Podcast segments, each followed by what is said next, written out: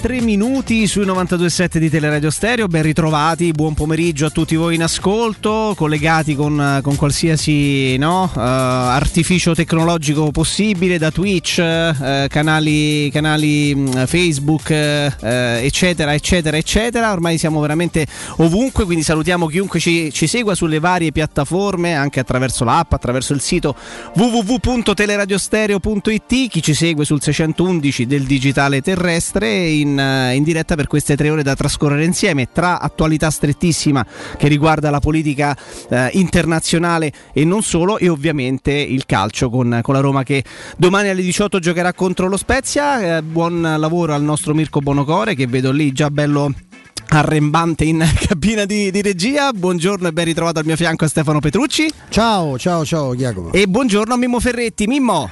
Ciao Jacopino, ciao Stefano, un saluto a tutti i nostri amici all'ascolto. Eccoci qui, eccoci qui. Eh, ovviamente saranno tre ore molto molto intense perché tenteremo di spaziare come, come sempre poi accade no? nel, corso, nel, corso, del palinsesto, nel corso eh, delle nostre giornate tra eh, attualità eh, verso la quale non possiamo, eh, non possiamo chiudere gli occhi, ma ovviamente rimanendo anche centrati con quello quello che viene definito, dicono quelli bravi, io non lo sono affatto, però il core business, il nostro core business, quindi il calcio. Comincio, eh, vengo proprio da te Mimmo, eh, sì. è un campionato, io mi sono permesso giorni fa di definirlo da riabilitazione del patata, perché sembra veramente che, che la Roma perda punti e sia no, delittuoso perderne, e in quota parte lo è, poi guardi quello che succede altrove, magari ci consoliamo un po' con l'aglietto ma mi sembra che l'Inter e il Milan stiano facendo non poca fatica ed abbiano magari delle squadre un tantinello più attrezzate rispetto alla Roma.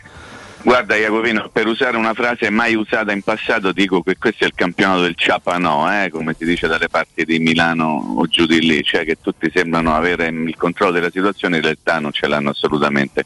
E i risultati di ieri stanno a dimostrare che è un campionato veramente pazzo dove può succedere di tutto. Ieri con Stefano ci eravamo divertiti a fare un pochino i pronostici e, e su una cosa avevamo tutti convenuto, no? ma ti pare che il Genoa dopo aver pareggiato tutte quelle partite pareggia ancora un'altra volta? Ebbene sì, Genoa ha pareggiato ancora una volta con una partita robusta, maiuscola, che in qualche modo, modo rivaluta anche sempre per riconsolarsi con l'aietto, eh, Jacopo, Quella, il pareggio casalingo che, che, che, la Roma appunto, ha ottenuto contro il Genoa. Un campionato strano, campionato strano anche perché si comincerà con 5 minuti di ritardo, ieri tra scherzando e ridendo, ne abbiamo anche parlato, non sarà un, po', un pochino troppo una, una, una, presa di posizione eccessiva, troppo pesante per manifestare in qualche modo contro la guerra, insomma è un campionato veramente particolare, oggi ci sono delle partite che, che dovranno essere seguite, altre domani ovviamente la Roma, è un campionato ancora molto aperto sia per quello che riguarda la posizione di, di vertice, anche per quello che succede dietro.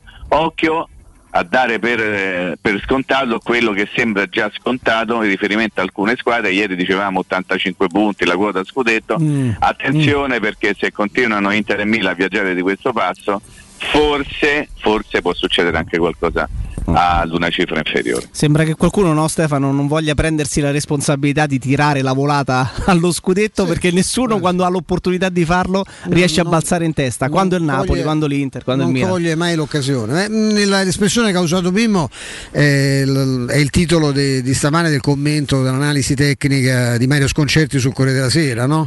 non a caso. Eh, esattamente, un Ciapanò stanco e nella, vabbè, nelle sue abbiamo, abbiamo imparato ancora di più no? a innamorarci di alcune eh, folgoranti no? eh, immagini di, di, Mario è quella quando parla appunto dice giochiamo nel, nello stanzino, nel ripostiglio del, del grande calcio. Eh, questa è la sensazione che è stata anche una sensazione ribadita dalle coppe europee, l'abbiamo detto tante volte, insomma basti guardare il Napoli che è una squadra eh, che sta facendo un campionato comunque molto importante, anche perché non, era, non partiva ai nastri di partenza come strafavorita e ha fatto una figura contro il peggior Barcellona Barcellona degli ultimi, forse gli ultimi vent'anni, squadra per carità eh, in grande proiezione perché insomma l'abbiamo detto l'altro giorno, noi alla vigilia a Spalletti Pimmo ricordare che l'abbiamo un po' tirata ricordando anche alcune prove recenti del Barcellona nella Liga, è una squadra di giovani, non è una squadra scarsa, che è un'altra cosa, è una squadra che deve ovviamente eh, trovare delle, delle, certezze rispetto all'andata, eh, tra l'altro lo aveva in campo Aubameyang, insomma è, è, una squadra che se si mette a giocare ti può far male anche nelle, nelle condizioni attuali attuali, ma questo proprio perché è un campionato nostro complessivamente molto modesto. Sai, la cosa che mi fa riflettere è sempre il tentativo di capire che cos'è eh, la linea sottile, no, Mimmo Stefano, tra la speranza e il credere a qualcosa. Eh, io ho sempre guardato la classifica, eh, sin dall'inizio di questo campionato, magari mi sbaglio, eh, aspettandomi qualcosa, sì, ci mancherebbe non perché abbia la presunzione no, di chiedere, di pretendere appunto qualcosa da tifoso della Roma, ma semplicemente perché ci sta. Mi aspettavo forse un campionato così equilibrato equilibrato, non così tanto, ma equilibrato sì, me lo aspettavo. Ed è curiosissimo come poi ci si possa appunto dividere tra chi spera e chi crede che possa cambiare qualcosa nelle tante partite che ancora mancano.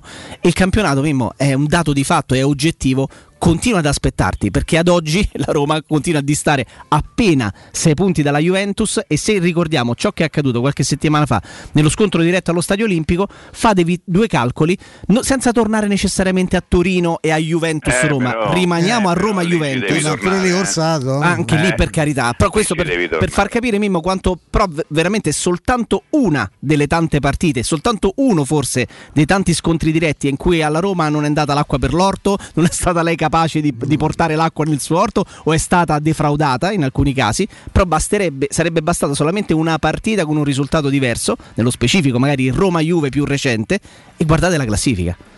Sì, ma questa è un po' la rivalutazione del puntarello, no, Jacopino? Nel senso che questo è un argomento che è stato eh, trattato anche da Mourinho in occasione dell'ultima sua uscita pubblica in conferenza stampa. Ha detto avessimo accumulato un punto qui e un punto là, è chiaro, stiamo parlando di sé e con i sé tu non vai molto avanti, però è la conferma che tante volte anche portare a casa un pareggio, se proprio non riesce a vincere la partita, può essere qualcosa di importante, no? E, la, e alla Roma stanno mancando tanti piccoli puntarelli eh, messi in fila l'uno con l'altro. Dico, snocciolo al volo un numero che può aiutarci a capire perché faccio questo ragionamento. La Roma fino a questo momento ha giocato, visto che domani sarà impegnata in trasferta, ha giocato 12 partite lontano dall'Olimpico. Di queste 12 partite ne ha vinte 5, ne ha perse 6, ne ha pareggiata una soltanto. Okay? Io immagino che eh, ovviamente faccio il ragionamento quello in chiave positiva, no? si, se, di, se, di, quelle 6 sconfitte no? noi ne, ne cancellassimo 2-3 no? eh? sì, e, e certo. trasformassimo quelle sconfitte in pareggi, beh insomma sarebbero stati tre puntarelli, quattro puntarelli in più che oggi ti avrebbero fatto comodo, guarda la classifica, indipendentemente dalle tante occasioni che tu hai sprecato per colpa tua e non solo, ricordando tutto quello che è accaduto nella prima parte del campionato, perché io non voglio dimenticare quanto abbiamo detto, quello che abbiamo visto e quello che abbiamo commentato in virtù di quello che avevamo visto il giorno precedente a livello di grandi errori o orrori arbitrali. Quindi il puntarello, cosa che io veramente tenderei a, ad evitare di, di, prendere in considerazione per domani. Domani c'è bisogno di vincere per un miliardo di motivi, partita complicatissima, complicatissima. Non mi fido dello Spezia, ma soprattutto non mi fido della Roma. Mimmo, e poi arrivo Stefano. Credi o speri che possa succedere ancora qualcosa vista la classifica cortissima? Ma guarda, io lo spero, faccio fatica a crederlo perché la Roma fino a questo momento non, non mi fa credere a niente, mi fa credere soltanto ad una squadra molto molto discontinua capace di giocare tanti spezzoni di, di, partite buone all'interno di una partita e ci sono tanti esempi, Jacopino, di, di partite che la Roma le ha giocate per un certo periodo bene, poi completamente male, all'interno degli stessi 90 minuti dico. Quindi la mia è una speranza e una credenza la metto, la metto da un'altra parte in cucina e ci metto dentro qualche altra cosa. Stefano, meno 6 dal quarto posto, ma? Ma non ci possiamo fidare, non, la squadra non ha dato mai la sensazione di poter trovare una continuità. Adesso io non so, un po' con Mimo magari questa analisi la facciamo perché lui è lo specialista delle formazioni.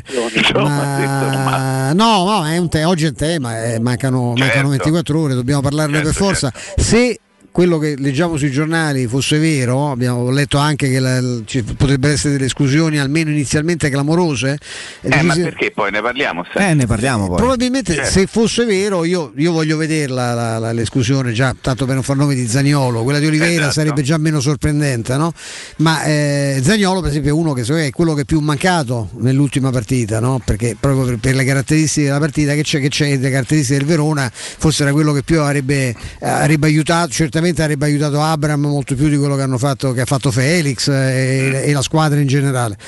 Però dico, se fosse vero e comunque eh, c'è un dato, un dato, certo, Murigno la Roma non l'ha ancora trovata, cioè Murigno continua, eh, io senti, sento no, perché è uno dei cavalli di, di battaglia di Piero Torri, no? Dice, dai una fisionomia, eh, la fisionomia non la dà perché per, non è un capriccio, lui non, non si fida, cioè lui ha, ha provate, sta provando tutte, ha provato tutti i moduli possibili immaginabili, tra l'altro mostrando anche nell'elasticità che io manco gli conoscevo, francamente non sapevo che lui la, avesse questa capacità di cambiare modulo anche in corsa, perché mi sembrava abbastanza standardizzato sul 4-4-2 che, che, ha portato avanti in un sacco di, un sacco di realtà.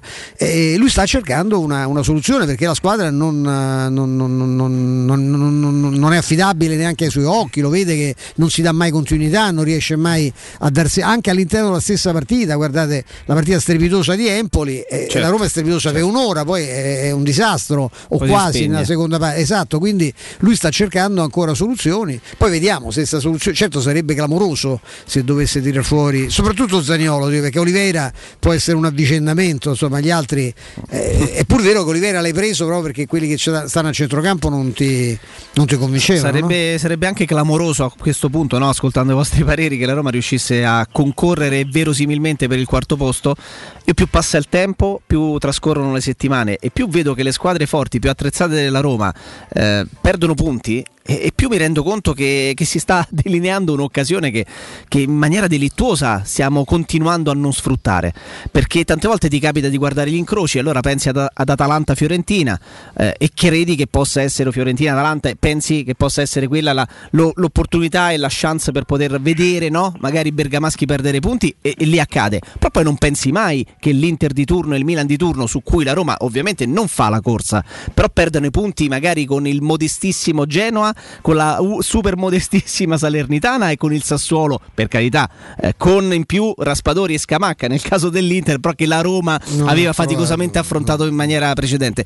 Io continuo a credere t- con enorme forza e, e a questo punto eh, la delusione mi, mi, pervade se guardo poi la classifica e i risultati recenti che si sta perdendo, si rischia di perdere una no, grande no, occasione sì, perché la Roma nelle ultime stagioni, questa è la quarta molto lontana dalle zone calde in campionato, perché la Roma ha fatto sesto, quinto, settimo posto l'anno scorso e attualmente siamo addirittura ottavi però se andate a vedere i momenti della stagione intorno alla 25esima, 26esima, 27esima è capitato tante volte negli ultimi anni di essere decisamente più lontani no, e no, di, no. di, non avere questo contatto con il quarto posto. E adesso oh, rischia, rischia, di essere delittuoso non crederci e rischia di essere davvero un treno che passa che magari in, altre, in altri campionati non passa. poi do la parola a Mimmo, Mimmo io credo che la, il problema sia che tu dovresti andare in controtendenza rispetto agli altri. L'appiattimento è generale evidentemente. La profezia di Allegri che si vinca 85 punti mi sembra molto, molto al di là eh, a livello di ottimismo perché ne basteranno molti meno secondo me perché se guardi probabilmente sì eh, la proiezione dice che l'Inter che teoricamente a parte se comincia a vincere una partita visto che insomma le ultime mm. ha fatto un disastro eh, non vince da quattro partite l'Inter e se l'Inter dovesse andare a battere il Bologna in casa e non è scontato andrebbe a quota 58 mancherebbero 11 partite la media di due punti a partita tutt'altro che 85, cioè si vince con molto meno in realtà. La, la media è 2,1 eh, di punti, sì. e che è una media la più bassa nei campionati importanti a livello, a livello, europeo.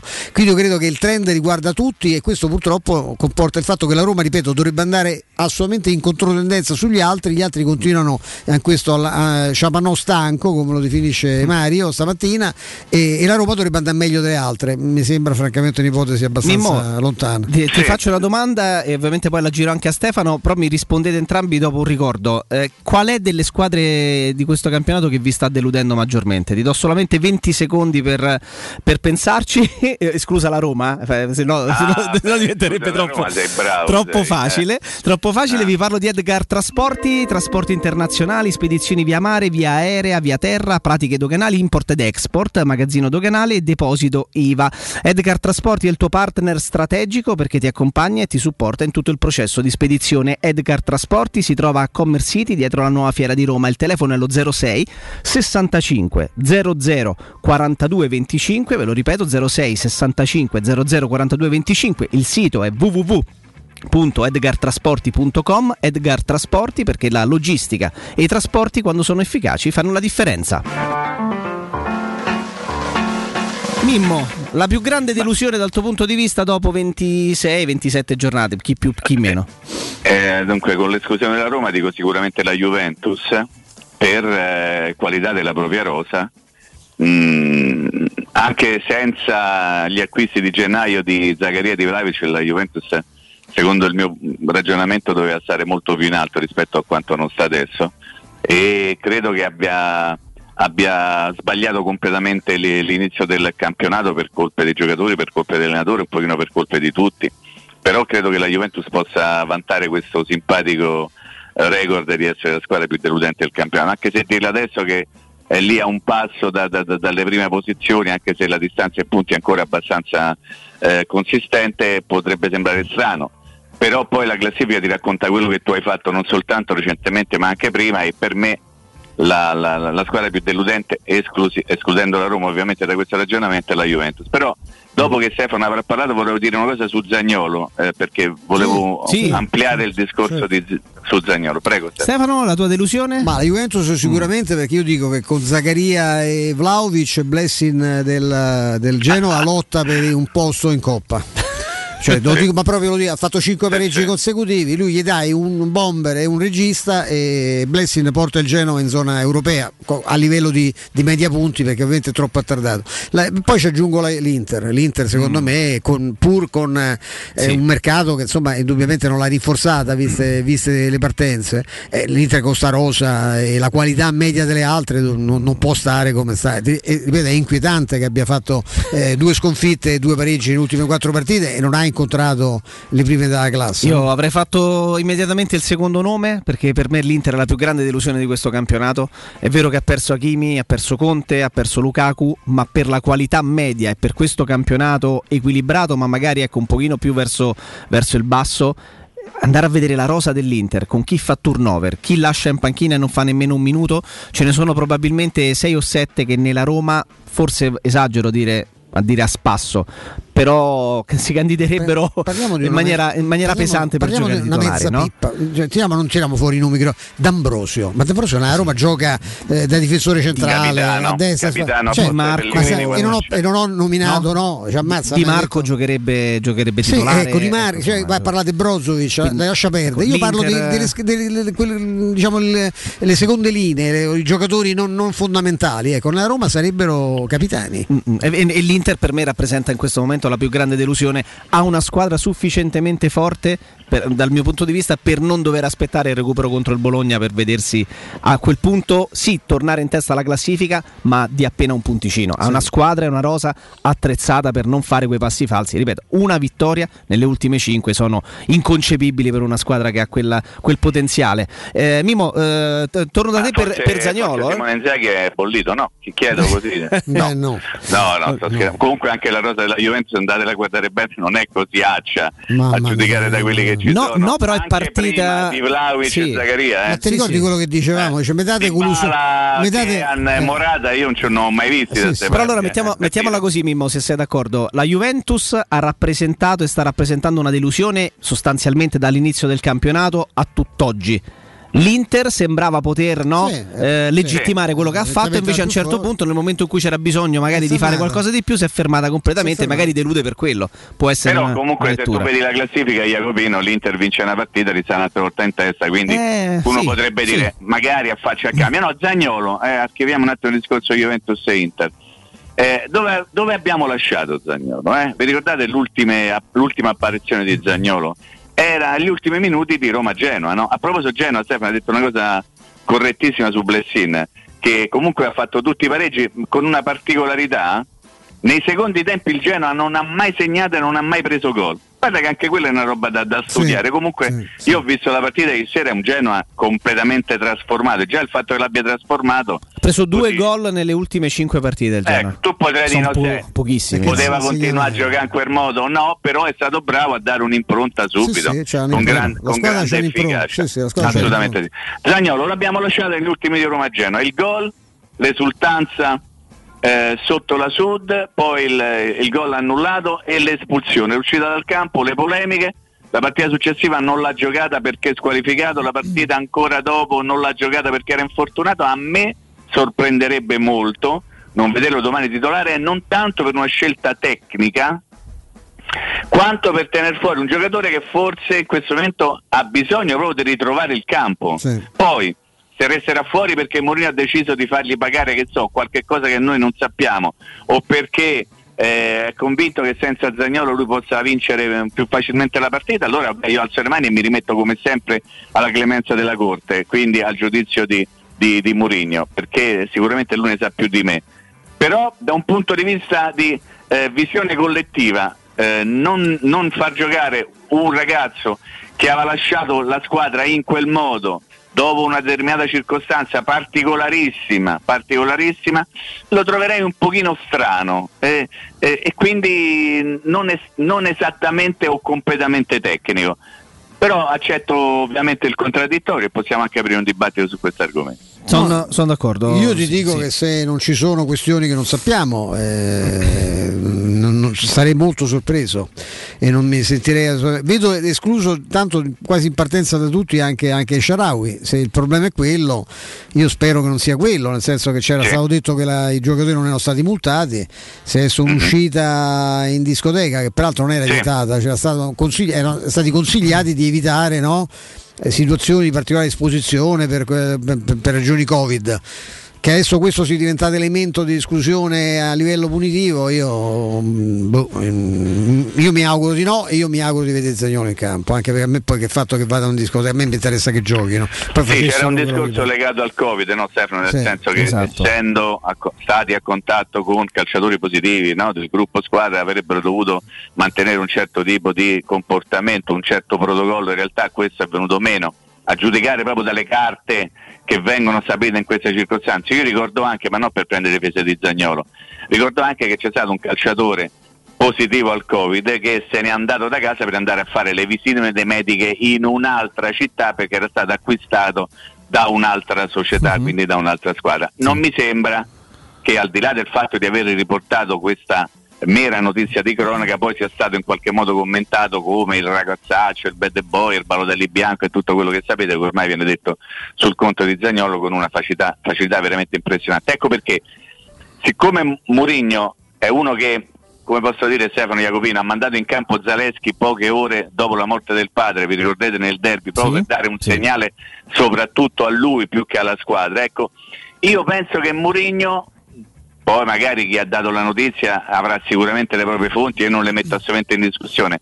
Però faccio un ragionamento mio, forse in questo momento se c'è uno da non escludere è proprio Zagnolo, Sì. in virtù di tutto quello che è successo in occasione della sua ultima presenza in campo. Che è una lettura che, che, mi trova piuttosto d'accordo. Fermo restando che poi se la Roma andando in campo nuovamente con Zaleschi, Volpato e, e Afena Ghian dovesse portare Anche a casa la... Siris, metti, cioè, Ecco, esatto, esatto, uh, andrebbe bene lo stesso. Ma magari. Facciamo una cosa, ci fermiamo, andiamo in pausa, poi caro, caro Mimmo, caro Stefano, abbiamo, abbiamo no, un collegamento per cercare di capire qualcosina. No, no, ce l'abbiamo alle tre. Alle tre? Ah no, alle perfetto. Tre, scusa, allora, poss- allora possiamo, possiamo, quindi tornare tranquillamente su questo e cominciamo anche da, ad addentrarci, lo faremo anche più avanti eh, nello Spezia, quindi per capire eh, come gioca la squadra di Diago Motta, eccetera, ma insomma restate con noi perché c'è ancora tantissima carne al fuoco. Pubblicità. Hai dei PC, smartphone o tablet che non usi o sono guasti e non sai cosa farne? Portali da Synapsi. Te li pagano in contanti e subito. Se invece vuoi permutarli con qualcosa di più moderno, si occupano loro del trasferimento dei dati e sei subito operativo. Controlla sul canale Telegram Synapsi Roma tutte le offerte o vai a via Eschilo 72H presso il centro Eschilo, numero verde 812 3997. Non perdere l'appuntamento con Sport e Salute su Teleradio Stereo. Tutti i martedì alle 15.50 e il sabato alle 9.40. La rubrica di informazione medico-scientifica a cura del professor Francesco Franceschi, specialista in ortopedia e traumatologia. Per informazioni 335 872 36 o francescofranceschi.it. Avete problemi di denti? Avete urgenze, dolori o problemi di estetica? We Dental Care, le vostre cliniche odontoiatriche di riferimento. Dentascan e ortopanoramica in sede. Terapie indolori. I nostri specialisti sono in prima linea per risolvere ogni vostro problema in un ambiente professionale, accogliente e sicuro. We Dental Care, in via Ostiense 4, zona Piramide e in via degli Ammiragli 5, zona Cipro. Info e prenotazioni all'800 56 1006 o su wedentalcare.it.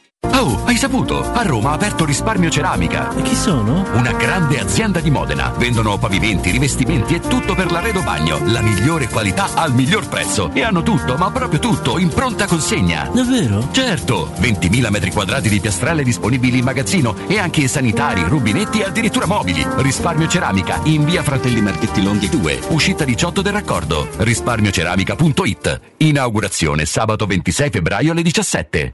Seat a Roma è AutoEquip. AutoEquip, il nuovo grande showroom e service Seat di Roma. Scopri la nuovissima Seat Ibiza da 149 euro al mese e la nuova Seat Arona, il SUV ideale, da 139 euro al mese, disponibili a benzina o metano. Ed da AutoEquip trovi anche la nuova Seat Leon FR, mild hybrid ed ibrida plug-in da 189 euro al mese, con finanziamento e 4 anni di garanzia. AutoEquip, concessionaria Seat, circonvallazione orientale 4725, uscita Ciampino Gra. www.gruppoautoequip.it Dolcenza, che fai? Medito. Meditazione trascendentale? No, medito su dove andare a fare la spesa. Ma noi andiamo da M, perché le offerte non finiscono mai e siamo sempre tranquilli. Fino a 2 marzo, salsiccia macinata di suino 3,90 euro al chilo. Mortadella suprema Fiorucci 79 centesimi letto. Cosciotti di pollo 3,90 euro al chilo. Rilassati e approfitta delle offerte di qualità. Prendi la Magnificard. Noi ti aspettiamo in tutti i supermercati M di Roma, Lazio e Abruzzo. Il ristorante Rigatoni non solo riparte, ma raddoppia. Sì, i fantastici supplì e fritti pastellati, la carne selezione Sakura e la pinza romana lievitata fino a 120 ore, da oggi li potete gustare anche nel nuovissimo locale a Monte Sacro. Ristorante Rigatoni, da sempre in via Publio Valerio 17, zona Cinecittà e ora anche in via Valpadana 34, zona Concadoro. Per non restare a digiuno, prenotate allo 06 60 66 28 33 o su ristoranterigatoni.it. Per la tua casa o per il tuo ambiente di lavoro, la Global Service Ambiente è la tua certezza. Global Service Ambiente progetta insieme a te, realizza e mantiene il tuo spazio verde, cura il tuo trasloco, effettua il servizio di pulizia. Global Service Ambiente gestisce i tuoi rifiuti liberandoti da tutte le pratiche burocratiche. Si occupa del tuo impianto fognario. Chiama il numero verde 800 998 784 gsambiente.it. Global Service Ambiente lavora per te per rendere il tuo ambiente migliore. La mia casa, chi compra non c'è. Mutuo tasse certificati, vendo la mia casa, chi compra non c'è. UM24 voglio vendere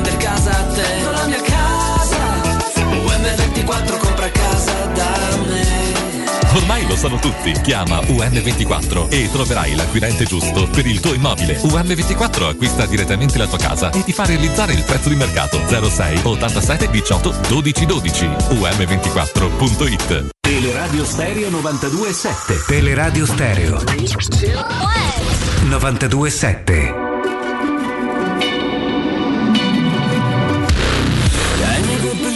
that I would concede and let someone trample on me.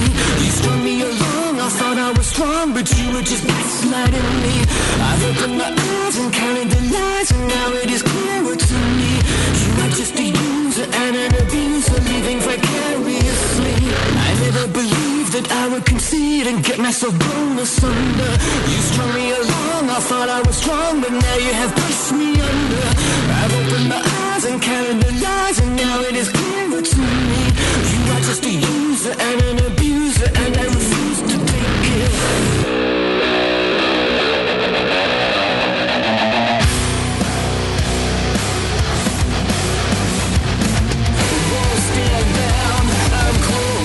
Torniamo, torniamo in diretta ancora avvicinandoci a Spezia Roma, programma domani alle ore, alle ore 18, alle E 15. 05. Eh, 18.05, beh chiaramente con, questa eh, con, con i significativa 5 protesta, i cinque sì. minuti che vengono definiti un po' dappertutto di riflessione. Ci fa venire riflessione. 5 minuti, Gravina, con queste in trovate. tutti, sì. in tutti i sensi, in tutti i sensi eh, sta succedendo un pochino di tutto in queste ore, quindi alle 15 faremo un focus a riguardo su- quindi a livello internazionale su ciò che sta accadendo in Ucraina e poi alle 16 invece ci trasferiremo virtualmente verso, verso la Spezia per cercare di capire qualcosa che un paio di dubbi di formazione ce li ha anche Tiago Motta, mancherà Manai squalificato, Nzolano sta facendo una grande stagione, insomma di spunti ce ne sono, Non ce ne sono dirlo, tanti. non Di dirlo. spunti ce ne sono tanti, ecco, di spunti ce ne sono tanti. Cos'è Mimmo dopo quello che ho detto che ti fa preoccupare maggiormente se pensi La alla Roma, partita? Sì, eh, la Roma. ah, ecco, allora facciamo una cosa, visto che anche ieri lo dicevi, allora faccio la premessa, esclusa la Roma. Capito? Allora, Eh, allora escludi Mimmo però, tutto, eh, non eh, mi abbia pazienza. rispondere. eh. Eh, Eh, capito. Allora, esclusa la Roma, cos'è che ti Eh, impensierisce se pensi a domani? Ma penso che, insomma lo Spezia è una squadra complicata da affrontare, soprattutto più si avvicina alla fine del campionato e più metteranno sul campo tutto quello che hanno e- e- per poter tentare di portare a casa una salvezza che fino a questo momento eh, li vede in una posizione diciamo no- non tranquilla ma neppure con l'acqua alla gola, insomma, no? quindi eh, è una squadra che da quando è stato detto che Tiago Motta era sul punto di essere cacciato ha, ha cambiato radicalmente la- il proprio rendimento, forse i giocatori c'erano pure che arriva qualcuno diverso da Tiago Motta, eh, qualcuno più cattivo, non lo so, insomma questa è una battutaccia, però è una squadra che in casa ti può mettere in, eh, in difficoltà, ricordo la partita andata vinta dalla Roma, ricordo anche con i gol di Smalling e Bagnez, no? una, una- una- una circostanza abbastanza particolare, no? i gol dei difensori centrali, evidentemente è una partita complicata anche quella allo Stadio Olimpico. Eh, lo Spezia può alternare partite caruccette ad altre meno carucce, lo ha fatto per tutto l'arco del campionato, io spero veramente che domani possa andare incontro ad una giornata negativa per merito della Roma soprattutto, una Roma che de- deve cambiare marcia anche per tutto quello che ci siamo detti adesso. Sempre però con la domanda sarà in grado di cambiare marcia perché un conto sono le intenzioni e poi eh, un altro è assolutamente la realtà, no Stefano? Sì, sì, Sì, no. E c'è il rischio, Stefano, eh, integro quello che ti sta chiedendo Mimmo, che ci si sia eh, mentalmente rassegnati quasi a questa dimensione. Perché sembra quasi che non funzioni tutto da, da adesso. Ma ricordo che negli ultimi, negli ultimi 3-4 anni nelle ultime 3-4 stagioni mi capita spesso di, di- di- di ricordare questi dati eccezione fatta per un percorso quasi impronosticabile come quello della semifinale di Europa League dell'anno, dell'anno scorso. La Roma arriva ormai da 4 stagioni se ci mettiamo quella eh, attuale in corso sesta, quinta settima la passata e adesso attualmente ottavi. C'è il rischio che ci si sia Ma incancreniti ma- e ne- guarda, nell'idea, nella L'ho convinzione di... sentito, l'ho sentito dire stamattina eh, anche da Alessandro Ostini ed è una cosa che mh, andiamo dicendo da, da tempo, cioè, è la domanda che ci siamo fatti tutti quanti, perché la Roma è partita in un certo modo e sta adesso in queste condizioni, parlo dell'ultima Roma di Mourinho, la spiegazione sta proprio in questo, cioè la- la- la- la rosa ha un valore che è quello fotografato dagli ultimi quattro stagioni. Quando va bene arriva quinta. Questo è il valore della Roma. Le altre si sono rinforzate meglio, alcune si sono rinforzate in maniera anche molto, molto più importante. La Roma non è cresciuta mai abbastanza e nei giocatori, perché qui c'è, un, c'è uno zoccolo duro che ormai da, da tempo eh, ehm, permane e soprattutto con i Fritkin che sono, rispetto alla gestione precedente hanno venduto molto meno. E è uno zoccolo di giocatori che alle prime difficoltà, questo è successo quest'anno, sono tornati li- al livello che ritengono che hanno già de- che hanno incollato, hanno tatuato addosso. Loro sono convinti che a certi più, oltre certi livelli non possono andare. Si vede ovviamente nei confronti diretti, poi finisce per vedersi anche con chi ha una motivazione in più, che sono le squadre col coltello fra i denti, come è stato, come è stato Genoa, come è stato altri, con la Sampdoria, con, con, col Bologna, con, col Verona, eh, due volte. Eh, questo, questo, è il grande limite di questa, di questa, squadra ed è l'unico alibi vero che io eh, riconosco a Murigno, per il, quale, il cui vero pro- problema, il, ve- il, vero errore madornale è stato quello di eh, sopravvalutare la rosa a disposizione e sopravvalutare anche le sue capacità. È umanamente comprensibile che un allenatore che abbia che con quel curriculum abbia in, dentro di sé l'idea eh, ma dove hanno fatto male gli altri io posso far meglio? E purtroppo fino adesso non è così perché ripeto la squadra si è convinta eh, dei suoi limiti e i limiti quando ti convinci di averli peggiori. Eh, perché quando all'inizio dicevamo mi ricordo con sconcerti quante volte Mimmo ci ha detto vai ma la Roma è una buona rosa C'è è una, una squadra allenata male. C'è una buona squadra sulla carta perché poi se vai a vedere perché se tu mi dici eh, c'è un nazionale come Cristante capito ma Cristante è nazionale in questa realtà in questa realtà di nazionali perché dieci anni fa eh, Cristante non gli facevano manco portare la, la, rete con i palloni dentro. Cioè diciamo le cose come sta e parlo di un giocatore dal punto di vista professionale assolutamente ineccepibile ineccepibile. ma il rendimento poi è un'altra cosa. Quali sono i giocatori il, il fuoriclasse assoluto di questa squadra? Oggi voglio farmi qualche amico è Pellegrini? Cioè Pellegrini è un fuoriclasse assoluto, eh, noi qualche fuoriclasse assoluto nella Roma ce lo ricordiamo, Pellegrini è un eccellente giocatore, siamo su un altro e sto parlando dei migliori, eh? parlo dei migliori, uno per uno, Smalling è un difensore straordinario, nella, nella, realtà da Roma eh. in assoluto è uno quello che ti ricorderai perché l'abbiamo vissuto insieme sì. quella maledetta mattinata quando ci avevamo detto guardate attenzione che la Roma ha preso una pippa eravamo atterriti guardavamo no? uno che non si è mai espresso a certi livelli questa è l'indicazione molto che forte veniva. fisicamente molto forte e noi siamo andati a pensare Biondino, eh, sì, biondino. no sì, però quello era Rudiger pensavamo a Zuma abbiamo preso in considerazione due quando ha detto Smalling ci siamo consolati ma i limiti tecnici Smalling ragazzi si conoscono mi ricordo che Murigno sentito giusto da Ciardi gli chiesero un parere e non si parlava per niente Murigno alla Roma diceva il limite Smalling che quando c'è da appoggiare il pallone francamente c'è di meglio adesso noi lo sappiamo che c'è di meglio no? Eh, Eh, ne posso Roma, dire anche un'altra? Guarda chi ce lo tocca, però ecco se quello è il migliore. eh, Ne posso dire anche un'altra che, che- che considerando il parere del, del mister evidentemente tempo fa quando non- lui era in altri lidi e nemmeno si immaginava 3-4 stagioni fa eh, lui era, è convinto ed era convinto che fosse, che fosse più pronto per la Serie A e fosse più adatto per il gioco della Serie A come giocatore in generale eh, Marco Stroco Il, terz- il terzino all'occorrenza centrale argentino, piede mancino, che ha giocato nel, nel Manchester United piuttosto che Smalling. Questo Certo. per far capire un Certo. pochino che poi nel campionato italiano Smalling sia in grado di fare No, anche la differenza, ma certo. è fuori di dubbio. Infatti io scelgo i migliori, non mi metto a parlare di quelli che Ma sono certo. palesemente inadeguati. No? Ma guarda, io sp- Sì. sposo, se posso dire una cosa questo- su questo argomento, volevo dire che sposo ovviamente le- tutto quello che ha detto Stefano aggiungendo una cosa. Io non credo che la, che la squadra abbia già mentalmente mollato tutto e che insomma, si stia lentamente trascinando verso la fine della stagione. Questo se fosse vero sarebbe veramente il fallimento di tutta la Roma, in primis della proprietà, poi della dirigenza, dell'allenatore e poi anche della squadra. Io non posso pensare che siamo, non siamo ancora a marzo, siamo alla fine di febbraio, la squadra ha già pensato però non possiamo ottenere più nulla. Mamma mia, per carità, per ma, carità. no, ma, ma magari è così, ma io non ci voglio pensare e, e siccome ritengo che quando uno poi va in campo vada comunque sempre per vincere la partita o comunque per dare il meglio di se stesso, se in questo momento la squadra non riesce a produrre risultati è probabilmente perché ci sono delle responsabilità che vanno ascritte e all'allenatore e ai giocatori stessi. Certo, Quindi certo. voglio vedere quello che succederà da qui fino alla fine della stagione. Pensare di dover vedere una partita eh, con, eh, aspettandomi qualsiasi cosa, beh insomma io mi aspetto soprattutto una cosa positiva, io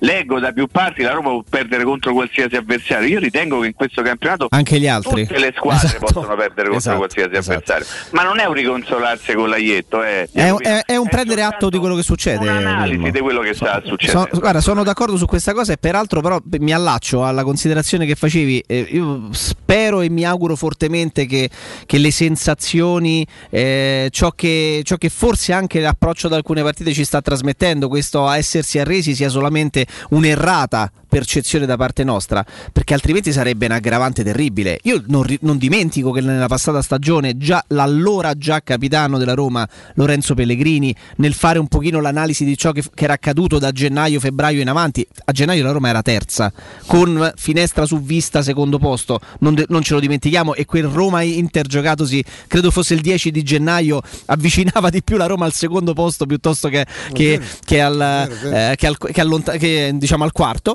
eh, o al terzo.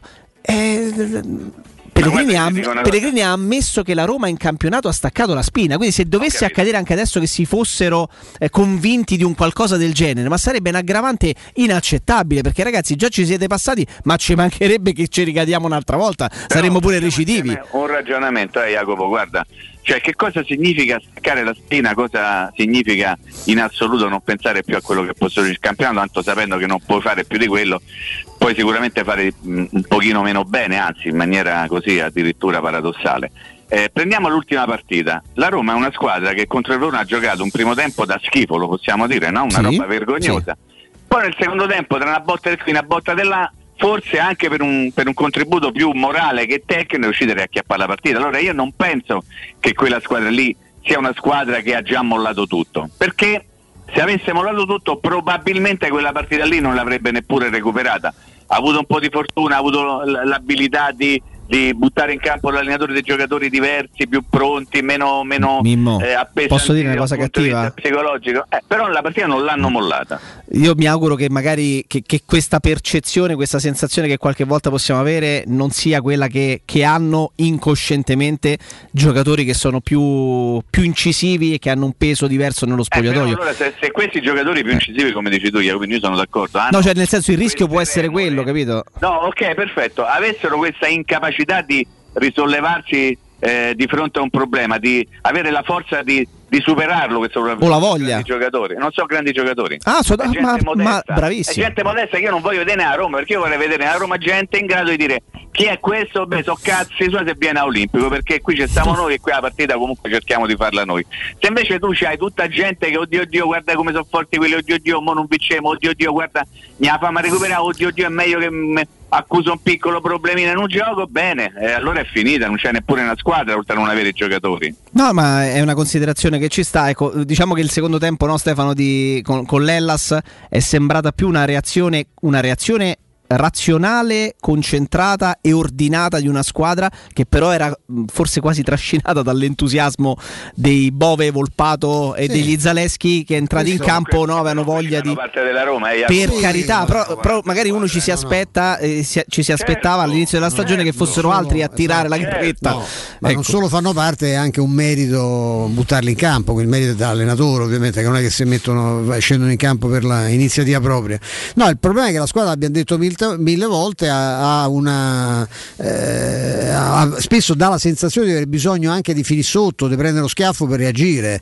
Paradossalmente la Roma ha cominciato col Verona a giocare sull'1-0, ha avuto pure un paio di minuti di, di- di- di scossa adrenalinica, poi ha perso il 2-0 e lì veramente si è, rischiato, si è rischiato il tracollo. Poi c'è stata la reazione, ma tante volte capita che la Roma ha bisogno, in tante occasioni, la squadra quando con avversari non insuperabili è andata sotto ha rimontato, stava succedendo ad esempio a Venezia, Venezia lì il carico spaventoso ce lo mette quell'incapace di Aureliano perché la squadra era in controllo della partita, stava sul 2-1, era andata vicino al 3-1, forse ci sarebbe andata, quello si inventa un rigore e la partita ricambia e qui purtroppo poi riescono fuori i fantasmi, il timore di non farcela, di essere comunque inadeguati. Eh, questo è che è un problema atavico della Roma da sempre ed è in particolare di questa squadra, ripeto, dove certi concetti no, di inferiorità si sono proprio eh, ormai incastrati incarnati nel, nel- nel cervello dei protagonisti che sono ah, in gran parte sempre, sempre gli stessi, a parte qualche, Mm. qualche inserimento significativo. È certo che eh, non è facile, eh, io dico, l'ho detto brutalmente l'altro giorno, una Roma eh, sto toccando qualsiasi cosa sia possibile Infatti non si anche- vedono eh, le- esatto. infatti le mani non ci sono. se la Roma, se la Roma, per- anche se la Roma perde con Spezia per me è finita eh. nel senso che altro che non è che staccano la spina cioè il campionato finisce anche perché saremo travolti qui oggi stamattina eh, io vedo no? sull'isola di Pasqua hanno parlato del contratto dei Mancini no? questo era il grande tema non di altre cose cioè Mancini piaccia o meno ecco volevo aprire una parentesi su questo io non so quello che prenderà credo che quello che prende probabilmente è eccessivo però Mancini, piaccia o meno, è il giocatore ritenuto da tutti i tecnici che si sono alternati alla Roma. Mi ricordo quello che ci diceva Fonseca in Camera Caritatis, quello che ci riportava Ubaldo, quello che sapeva direttamente dall'allenatore Riccardo. Tanto mo Fonseca, che salutiamo, se pot- Sì. seppure tratto in salvo da, Sì, sì, da Kiev, siamo Polonia, felici per lui, per la, la- la- la sua moglie stupenda, per quel bambino meraviglioso che ci ha fatto vedere anche in diretta eh, a queste- su queste frequenze. E Fonseca riteneva Mancini il giocatore più importante dal punto di vista del carattere di squadra. Arriva Mu- Murigno che è parecchio diverso da Fonseca, a parte il linguaggio e il passaporto, e ritiene Mancini uno importante. Oh, poi se, una, se ne facessero una ragione, cioè io capisco che qualunque giocatore o rinnova il contratto o viene trattato dalla Roma deve essere bollato come pippa perché così fa più, fa più scena, poi purtroppo spesso ci azzeccano perché con la Roma il rischio che- del fallimento è sempre dietro l'angolo, però Mancini è un giocatore che viene ritenuto importante da Murigno e Murigno se lo ha, ha evidentemente anche appoggiato questa, questa richiesta di rinnovo e di prolungamento. Penso francamente di poter dire da romanista a differenza di quelli che parlano sull'isola di Pasqua che forse non è proprio il tema più interessante della, No, fermo di questa restando, giornata. fermo restando eh. che magari dalla semestrale della Roma abbiamo appreso un'altra cosa. cose. Cioè, abbiamo- Ci abbiamo sono appre- altre cose. Sì, ci sono altre cose, ma abbiamo anche appreso che evidentemente Mancini arriva alla Roma nell'estate del 2019, stagione no? Eh, 19-20. In prestito oneroso con obbligo di riscatto. Il suo contratto scadenza 2024 eh, parte diciamo in maniera effettiva, sì, da quando lui arriva, ma poi lui a titolo definitivo è soltanto dalla stagione 2021. Quindi apprendiamo dalla semestrale che la Roma con quella formula strana, particolare senza, senza dubbio, il rinnovo automatico al 2026 al raggiungimento di certe cose, non è certo una cosa voluta No, o non ma voluta non dall'attuale, te- dall'attuale No, tecnico, cioè è un contratto firmato no, evidentemente a ma- determinate ma condizioni serve- due, tre anni fa. Serve parlarne anno A fa. perché bisogna sostenere che Mourinho è rincoglionito, B perché la gestione, che poi è il Ma vero insomma, punto centrale, che... la gestione di Frickin è una, è una- penso è che la una cosa, gestione dilettantistica. penso che la Questa- cosa è la- oggettiva che si può dire su Gianluca Mancini è che per il rendimento, perché ha fatto parte anche lui della Roma, che continua a ricordare fa sesto, quinto e settimo posto e attuale ottavo. Probabilmente per quelli che sono i parametri che ci sono in giro in Italia, anche su giocatori diciamo superiori, forse come, come incidenza all'interno della squadra, se fossero vere le cifre che girano, mi, mi lascerebbero perplesso, ma da qui ad aprire 1800 eh, digressioni, file, dietrologia, eccetera, mm, diventa anche una rottura di scatole a tratti. Però sono andato a riprendere, perché poi tra pochissimo ci fermiamo, eh, la classifica della Serie A alla ventiseiesima giornata nelle famigerate ultime tre stagioni. La Roma nella stagione 18-19 era ad appena tre punti dal quarto posto, è la famosa stagione in cui si sono avvicendati no? Eh, di Francesco e Claudio Ranieri e alla fine la Roma di Ranieri non arriva quarta, ma la Roma a fine stagione dal quarto posto è a, a pochissimi punti perché anche lì erano tutti molto, molto vicini, Eh, però perse comunque contatto dalla ventiseiesima alla trentottesima, poi perse contatto, da questi tre punti di distacco aumentarono. Eh, nella stagione 19-20 era a meno 6 dal quarto posto, quindi come oggi, come oggi, mentre nella stagione scorsa ancora alla ventiseiesima giornata reggeva eh, quanto di buono avesse fatto la Roma, allenata al tempo da Paolo Fonseca, nove- nella prima, sta- nella prima parte di 50 stagione. punti, Aveva 50 nove- punti nove ed più di era, adesso, sì. ed era quarta, ed era già quarta. Il problema sta proprio qui. Quindi abbiamo detto che a parità di partite giocate la Roma negli anni è stata, negli ultimi tre anni è stata a meno 3, a meno 6 e addirittura quarta l'anno scorso. Il problema è tutto quello che è successo proprio da questo momento in poi, perché se poi non ci sei mai arrivato, hai fatto sesto, quinto, settimo, anche con delle distanze cospicue, perché l'anno scorso fai 16 punti di distacco dal quarto posto. È proprio questo il momento, Mimmo Stefano, in cui non bisogna minimamente arrendersi al fatto che sia tutto finito, perché se no facciamo, ricadiamo nella stessa cosa che è successa l'anno scorso, due anni fa e tre anni fa. E il campionato ti aspetta. La Roma è attrezzata per competere per il terzo, quarto posto.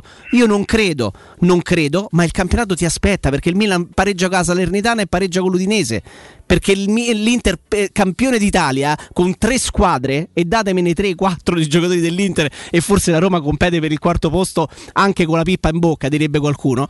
Perde col Sassuolo e ieri fa 0-0 col Genoa. Può succedere di tutto, quindi- ma se non ci credono loro eh, finisce tutto Mimmo. Guarda, guarda, io dall'inizio della settimana Stefano è buon testimone, sto dicendo che la partita eh, di, di domani sarà la partita spartiacque della parte finale della stagione. Assolutamente, ne sono convinto, perché se tu non vinci la partita di domani allora ti devi arrendere, all'evidenza anche dei, dei- dei risultati, perché poi il campionato, come dici tu Jacopino, e lo dici in maniera corretta, ti aspetta, però ti aspetta se tu ti metti a correre per chiappallo, se tu invece vai piano piano piano, eppure se qualcuno ti aspetta tu non arrivi mai, poi veramente non arrivi mai.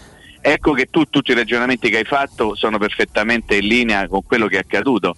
L'unica cosa che a me non convince nel fare i paragoni con il passato e dicendo che ancora c'è la possibilità, a patto che tu da domani ricominci a vincere, perché hai- pareggiato le ultime partite e di fatto hai avuto un rendimento di tre punti pari a una vittoria, eh? Eh, potevi fare in maniera diversa.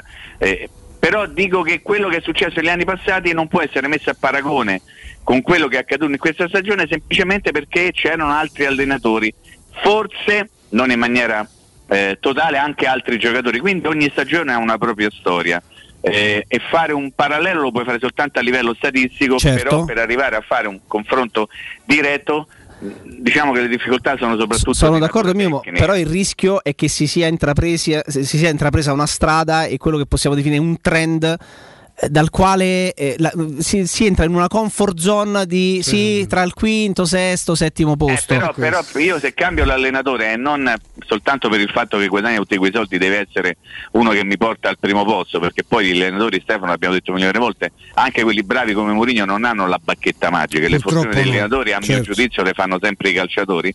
Tu vai a vedere che l'allenatore ti può aiutare, però lo zoccolo duro, direbbe qualcuno della squadra di quest'anno, è la stess- lo stesso della, della stagione scorsa È così. è cambiato l'allenatore. Io voglio sperare che questo allenatore da domani in poi e da qui la mia idea di partita spartiacque possa in qualche modo cambiare anche il finale di stagione perché tu hai detto una cosa, la Roma eh, un anno fa era al quarto posto in questo momento a parità di partite, Sì. giusto? Poi è terminata al settimo posto per differenza reti con il Sassuolo. Perché sennò sennò- arrivavi ottavo. Ottava, sì. Esattamente. Allora, vogliamo sperare in virtù di tutto quello che ci siamo detti fino a questo momento che possa finalmente cambiare. Io lo spero, non ne ho certezza, non, neanche- non ho neanche la forza, tra parentesi, tecnica della squadra, chiusa parentesi, per pensare a una cosa diversa. Però intanto dico, se tu non vinci domani e hai la possibilità di vincere la partita perché vai ad affrontare un avversario che ha tanti punti meno di te, e allora devi ricominciare a vedere tutto e forse ci avvieremo di nuovo ad una stagione di quelle tristi. Invece domani vincendo intanto dici ok,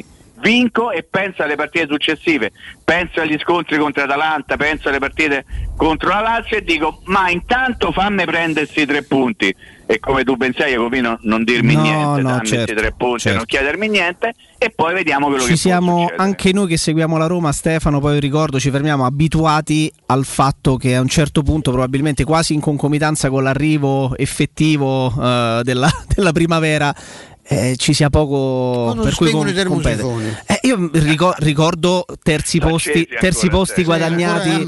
Terzi- sta- settimana attenzione perché Eh, eh, io- io ricor- freddo vero? Ricordo terzi posti guadagnati con la panzata di Geco allo Stadio Olimpico nell'ultima no, ricordo terzi posti guadagnati nelle ultime giornate con la zuccata di Young Ambigua. Ricordo secondi posti guadagnati matematicamente già eh, arrivati alle, alle ultime, all'ultimo mese di campionato. Ecco, non, non avendo questa presunzione, No. però, però la speranza che si possa tornare perlomeno a lottare nelle ultime 4-5 giornate con a disposizione 10, 12, 15 punti per un posto Champions, eh, forse ce lo meritiamo anche un pochino, eh, perché se no sì. siamo qua e dobbiamo sperare nell'Europa League o forse nei playoff dei conference. Conference tutta da giocare, ma ieri vi ho, vi ho ascoltato. Prima di, prima di fermarci, prima di fermarci vi ricordo, eh, dei- mh, vi parlo dei ragazzi della Roma Vapor Wash Roche.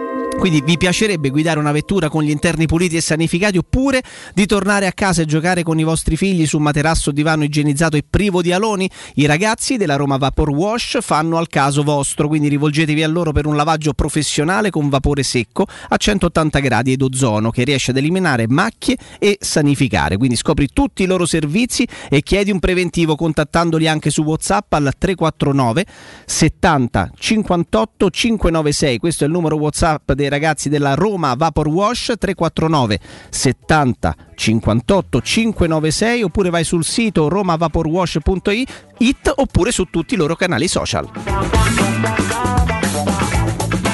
Direi che facciamo una cosa, caro il mio Mirko Bonocore, caro Mimo, caro Stefano, ci fermiamo, andiamo in pausa, poi rientriamo e facciamo un, un focus, apriamo un piccolo file su quanto sta accadendo giustamente in Ucraina, e poi switchiamo anche noi e torneremo a parlare della Roma. Doveroso però cercare di capire ancora qualcosa di più su quanto, su quanto sta accadendo altrove.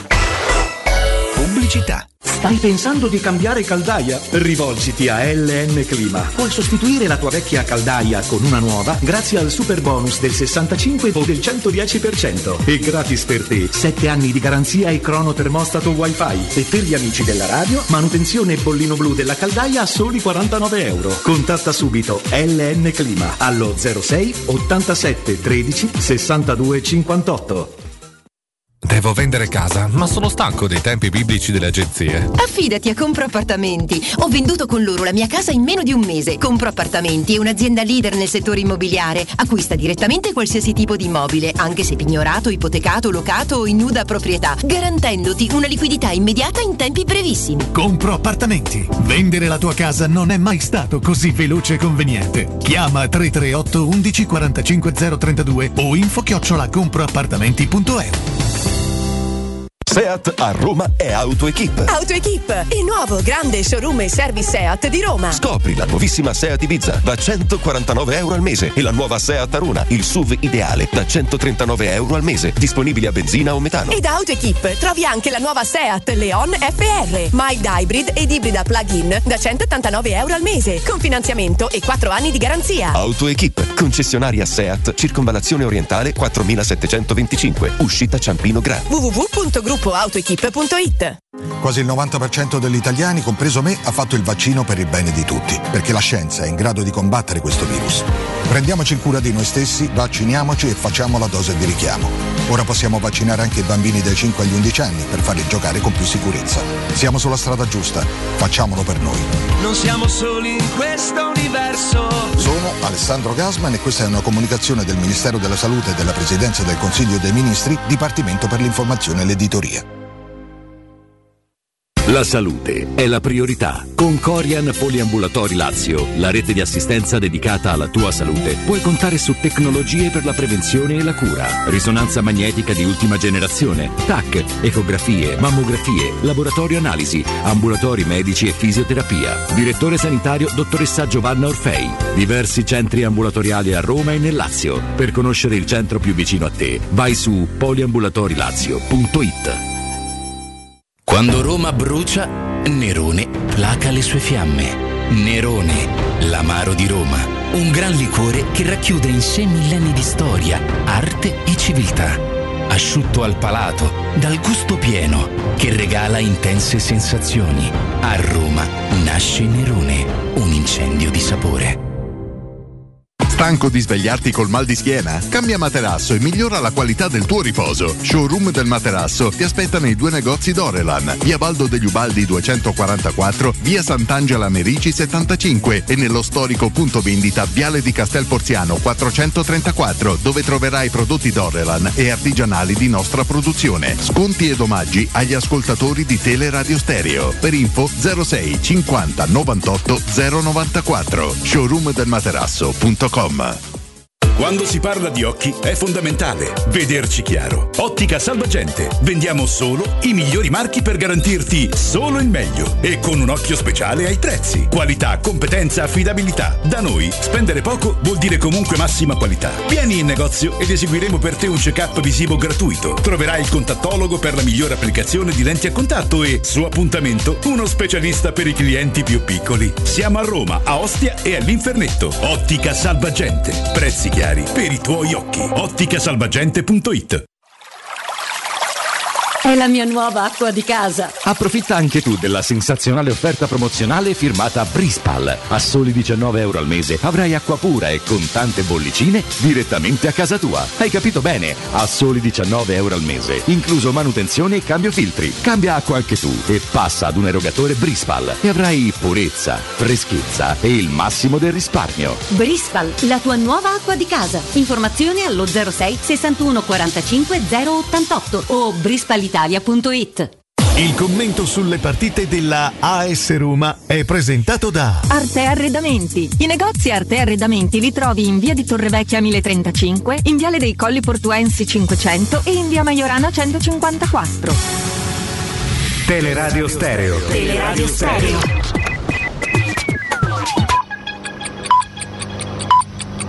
Sono le 15 in punto.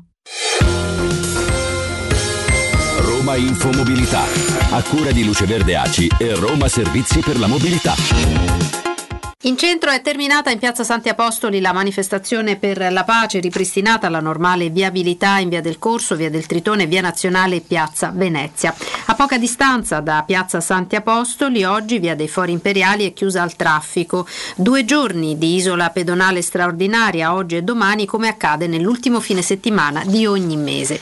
E ricordiamo in tema di manifestazioni e di possibili riflessi sulla viabilità che dalle 15 alle 18 si terrà una manifestazione in piazza Bocca della Verità, dalle 15.30 alle 16.30 a Largo Millesimo a Torrevecchia e dalle 16 alle 18 in via Cristoforo Colombo davanti alla sede del Ministero della Transizione Ecologica.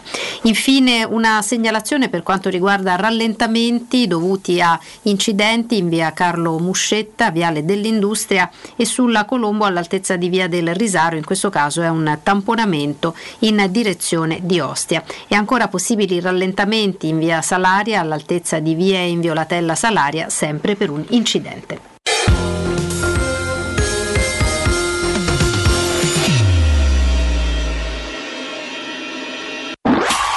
Teleradio Stereo 927.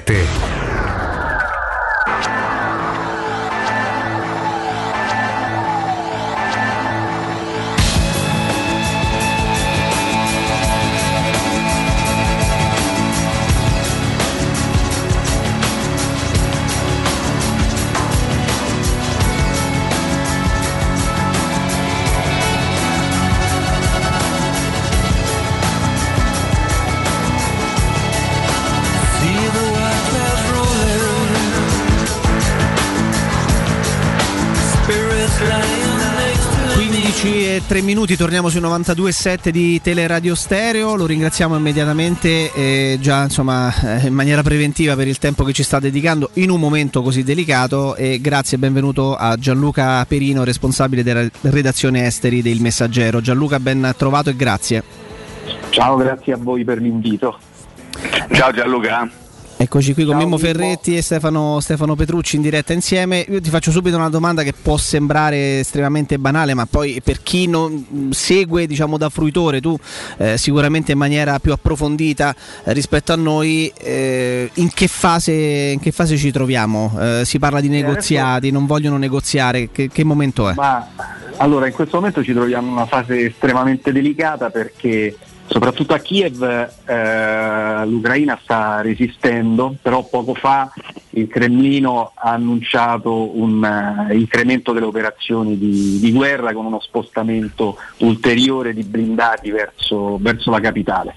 Eh, per il momento di diplomazia mh, non se ne parla granché, c'è un intervento duplice della Turchia che propone a Putin e a Zelensky di sedersi ad un tavolo ad Ankara per eh, cercare di trovare un accordo o comunque una via d'uscita da questa situazione di, di, diciamo, di grave crisi eh, internazionale ma di, di- guerra, poi in realtà ci sono già tantissimi, tantissimi morti e quindi siamo in un momento estremamente delicato che può diventare veramente critico nelle prossime ore, soprattutto per gli abitanti di Kiev. Mimmo. No, Gianluca, volevo chiederti un- una cosa, innanzitutto ti mando un grande abbraccio. Ehm, anche io. Si, si sa che la guerra la fa chi vuole farla perché ha interesse a farla, no ovviamente. Però mi chiedo chi altro ha interesse affinché questa guerra vada avanti e non venga fermata il prima possibile, se c'è qualcuno che ha interesse a mandarla avanti. Ah, guarda, man- mandarla avanti ovviamente mh, quelli più interessati sono i, i russi perché vogliono diciamo, riprendersi eh, l'Ucraina che ritengono essere una parte integrante del loro territorio, la vogliono prendere anche perché eh, vogliono in qualche modo fermare l'avvicinamento della Nato ai, ai loro confini. Forse potre- questa guerra potrebbe fare comodo anche a- alla Cina per, eh, teoricamente, perché poi alla fine comunque dà molto fastidio all'Occidente, può creare dei precedenti eh, che si possono replicare ad esempio su Taiwan, perché con l'Occidente impegnato completamente, anche gli Stati Uniti sul fronte europeo, eh, diventa un po' più libera l'altra parte, quella asiatica dove appunto ci sono le mire cinesi su, su Taiwan che potrebbero eh, insomma in qualche modo eh, diciamo, creare un'altra crisi in quell'altra area del, del nostro pianeta. Ma io Gianluca sono, intanto ti ringrazio per lo spazio che ci dai, anche per questa notizia che mi hai dato che mi, mi suscita 2000 riflessioni, cioè l'idea di, di Erdogan che diventa il sultano della democrazia ti fa capire come poi in queste situazioni, no? forse io voglio sperare in positivo ecco, che un barlume eh, di, di- di- di umanità ci sia anche in persone che hanno dimostrato tante volte l'umanità di non averla, no? Eh, però eh, trovo, eh, plaudo a, questi- a questo tipo di iniziative, anche se capisco che mettersi a trattare con un interlocutore come Putin che c'ha il Kalashnikov sul tavolo mh, sarà complicato per chiunque, insomma. Ma ecco Ma la... guarda, ah, sì. Sì, no, no, no, Sì, no, no, no, vai pure, vai pure, no, poi completo la. No, ti volevo chiedere un'altra cosa, era, questa era una riflessione, però ecco, mi fa piacere se- sentire cosa, cosa ne pensi. Sì, no, no, è chiaro che oggi la Turchia fa due cose, cioè fa un invito, tutte e due molto importanti, un invito alla, appunto alla, dal punto di vista diplomatico, quindi sediamoci, sedetevi a, a discutere qui con noi ad Ankara per riportare la situazione ad uno stato di pseudo normalità.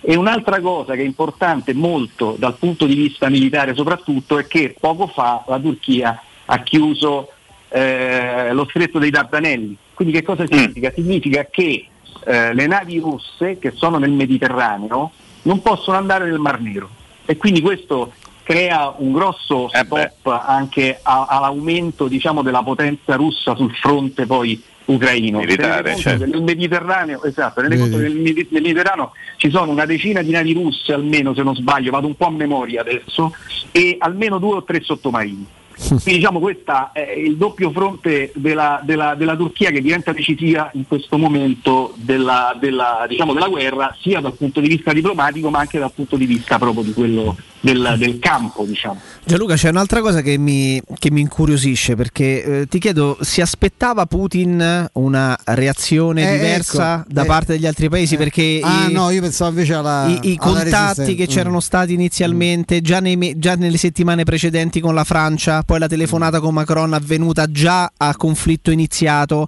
eh, il modo in cui si sono coalizzati ed, ed- ed è diciamo coesa una buonissima parte dell'Europa contro di lui, cioè si aspettava questa reazione o pensava che non ci, che non ci fosse a questo livello? No, secondo me lui diciamo, innanzitutto pensava di, di chiudere la partita in un paio di giorni e quindi poi dopo di risedersi a trattare rapidamente con gli altri. Si aspettava forse eh, una reazione, ma non di questo tipo, perché per esempio anche dal punto di vista delle sanzioni adesso pare che sia trovato anche un accordo su questa cosa dello SWIFT, no? che, è molto, che è molto importante perché di fatto blocca le transazioni eh, economiche e quindi poi impedisce di fatto alla Russia di incassare dei, dei soldi, blocca, blocca proprio i flussi di denaro verso la, verso la Russia. Sì, no, secondo me una, una, eh, diciamo, reazione di questo tipo non se l'aspettava. C'è anche la reazione anche muscolare da parte della Nato, almeno diciamo, a, a- a parole o come postura, no? che comincia anche ad invitare altri paesi a sedersi al tavolo, come la Svezia, la Finlandia, insomma sta- si sta creando tutto un fronte importante e al momento anche solido contro l'invasione russa in Ucraina. Oltretutto stanno eh, alcuni paesi, vedevo poco fa se non sbaglio la Repubblica Ceca, ma anche gli Stati Uniti per esempio che hanno già promesso 600 milioni di eh, aiuti militari all'Ucraina nelle prossime ore. Quindi insomma sta diventando particolarmente pesante la situazione. Gianluca, eh, con un cinismo che non può e non deve appartenerci, ma sta facendo un ragionamento strettamente pratico, e la resistenza del- dell'Ucraina è un problema? Sarebbe Eh, stato meglio, cioè non dico che poracci che questi si dice sabbe Un venite. problema, per un problema per gli ucraini. Sì, è questo. Eh, eh, allora, eh, eh, diciamo che sicuramente, sicuramente eh, se è vero, purtroppo temo di sì, quello che dice il Cremlino, cioè che adesso aumenteranno eh, la pressione, quindi manderanno più blindati, più razzi, più missili, più truppe sul terreno, diventerà veramente dura. Però diventerà dura per tutti e due eh, perché la Russia si troverà diciamo, di fronte a uno scenario di tipo Grozny come fu in Cecenia i russi si troveranno a dover combattere casa per casa diventerà Ecco. Alla se faccia della guerra cibernetica, Gianluca, questa è un'altra, è un'altra esatto. barzelletta. Le guerre si Esatto. vincono sul Esatto. terreno poi, eh? e, lì, e lì- Esatto. e lì- e ci- lì ci sono i morti perché esatto, diventerà un bagno di sangue eh, presumibilmente nelle prossime Tu ti aspetti che accada ore. questo? Io mi auguro di no, Eh, io mi auguro di no, no, io no. mi auguro che io mi auguro che in qualche modo si riesca a portare le parti a- ad un tavolo. Il punto è che bisogna dare la possibilità, secondo me, ma è un mio parere, quindi ve lo dico, prendetelo per quello che è, bisogna dare la possibilità a Putin di far vedere al suo interno che comunque qualcosa ha ottenuto. Cioè, mh, bisogna in qualche modo men- metterlo nelle condizioni di vantare un qualche risultato, altrimenti io temo, temo che lui possa andare fino in fondo con eh, diciamo dei, dei- dei- con un costo di vite umane che non riesco a- ad immaginare. Perché io penso che non si fermerà. eh. Mimmo? No, volevo dire che sicuramente Gianluca ci dovrà salutare perché di solito la riunione lo aspetta e siamo in- credo in prossimità della riunione. Però faccio, faccio in tempo a farle una domanda veramente ringraziandolo ancora per il tempo che ci ha dedicato. Gianluca, chi sta facendo più propaganda, la Russia o quelli che stanno combattendo in qualche modo la Russia? Ah, e beh, vabbè, questa è una battaglia che eh, ovviamente stanno combattendo su tutti e due i fronti è una battaglia anche molto, molto social, hanno cominciato gli Stati Uniti, sta continuando anche la Russia. Non abbiamo informazioni certe perché eh, tutti parlano di, di- di vittime, eh, il numero di vittime russe sarebbe diciamo di attorno ai 3500, gli ucraini molti, molti meno, ci sono poi delle cose che arrivano dal fronte che fanno parte della propaganda, che questa immagino che venga però dall'altra parte, che parlano per esempio di eh, infiltrati russi a Kiev con zainetti che sparano in testa ai poliziotti ucraini a tradimento, esatto, perché eh, cioè, eh, cioè, in questo Manco, stanno manco nei film dell'orrore però tante volte queste cose. eh. Stanno- No. stanno Eh, circolando tutte queste cose che insomma lasciano, alcune lasciano il tempo che trovano, altre sono, sono- sono vere. Però insomma ecco, la guerra di, de- di propaganda, come dici te, c'è da entrambe le parti e fa comodo a entrambe le parti ovviamente. Gianluca, noi ti lasciamo al tuo lavoro, ti ringraziamo, abbiamo evitato di, eh, di stuzzicarti magari anche in maniera spiritosa su, su, su- su, mm, Spezia Roma di domani che potrebbe essere triste sportivamente stavolta, quindi ecco evitiamo di, di- di fare Spero che questo. non sia triste, Bravo. spero che non sia triste sportivamente. Ecco, Esatto. ok, ok. quindi la, Speriamo, la battuta eh, l'abbiamo, l'abbiamo colta lo stesso e te l'abbiamo strappata lo stesso, dai. Guarda, Io vi ringrazio molto per, per l'invito, saluto tutti quanti, saluto Mimmo naturalmente con un grande abbraccio perché ci conosciamo da tanti anni. Ebbene, ebbene sì, contraccambio di cuore veramente Gianluca, buon lavoro. Eh. Quando, quando volete io Grazie, volentieri Gianluca. Grazie. Grazie Grazie. Sarà sempre un piacere, sarà sempre un piacere. Grazie, Grazie davvero, grazie lavoro. a Gianluca Perino, responsabile della redazione esteri del Messaggero. Mimmo, una, una immagine pazzesca. E dobbiamo stare attenti anche a valutare l'immagine perché come commentavamo prima con Jacopo, tu hai giustamente parlato di propaganda, c'è Mhm. questa abitudine pessima no, di riciclare immagini legate a altri eventi eh, Sì, sanguinosi eh, per- e spacciarle. figure Sì, la figura di una donna che è ricomparsa, che già era nella guerra, per carità, una situazione drammatica, ma dei tre anni fa, che non ha nessuna attinenza Sì. con l'attualità. Non so se hai visto quell'immagine del carro armato che schiaccia. No, no, me- no, no, non me lo di, non me lo di Ma quella è una roba, ma, ma neanche la PlayStation No, penso sia sto mai sen- guarda, ci ho avuto un pugno allo stomaco la prima volta che l'ho visto, la seconda volta l'ho, l'ho rivisto casualmente, non volevo vederlo, è stato Io speravo fosse fe- un fake, invece mi hanno detto che, Mamma che mia. è tutto No, io mi auguro, mi auguro anche che si. Mamma mia, eh, eh, Stefano mio. eh, lo so, mi- purtroppo è. Mamma mia che cosa brutta, ma veramente brutta. Ecco, quando pensi alla guerra pensi a quelle cose lì. È questa la cosa, Eh? cioè, che ci ammazza. quelle cose lì, una roba... C'ho i brividi veramente soltanto a ripensare, neanche Spero, stiamo a raccontare i particolari. No, no, no, no, no, purtroppo no, l'abbiano anche- visto purtroppo tutti, l'hanno visto roba- anche chi ci ascolta. allora dice- infatti, eh, te- terribile. Io mi auguro anche mh, che i media possano accompagnare quello che sta su- succedendo nella maniera più seria possibile, Stefano Mimmo, perché facevo vedere anche a Stefano proprio prima di entrare in trasmissione in redazione come anche testate molto importanti, televisive molto importanti, continuano ad accompagnare. Stefano faceva riferimento alle fotografie che campeggiano sui quotidiani, ma accompagnare dei servizi anche con inviati che sono praticamente lì sul posto, con immagini di cose accadute sei o sette anni fa, o addirittura ancora peggio, ragazzi, ce l'ho sul telefono. inviati che parlano e con accanto nel riquadro immagini di, vi- di bombardamenti di un videogioco bombardamenti di un videogioco. Ecco, io mi auguro che nel rispetto di chiunque, nel rispetto di bisogno. chiunque abbia bisogno di essere informato, ecco che, che questo sia fatto ma in maniera seria e non eh, tanto Non- al chilo non c'è, non c'è bisogno perché a non so, schifio, ecco, perché dato- basta, basta leggere le dichiarazioni ufficiali. Io non so se Zelensky si è allargato in, eh, in maniera luttuosa, ma sa- Zelensky ieri ha parlato di 3.500 soldati russi morti, no?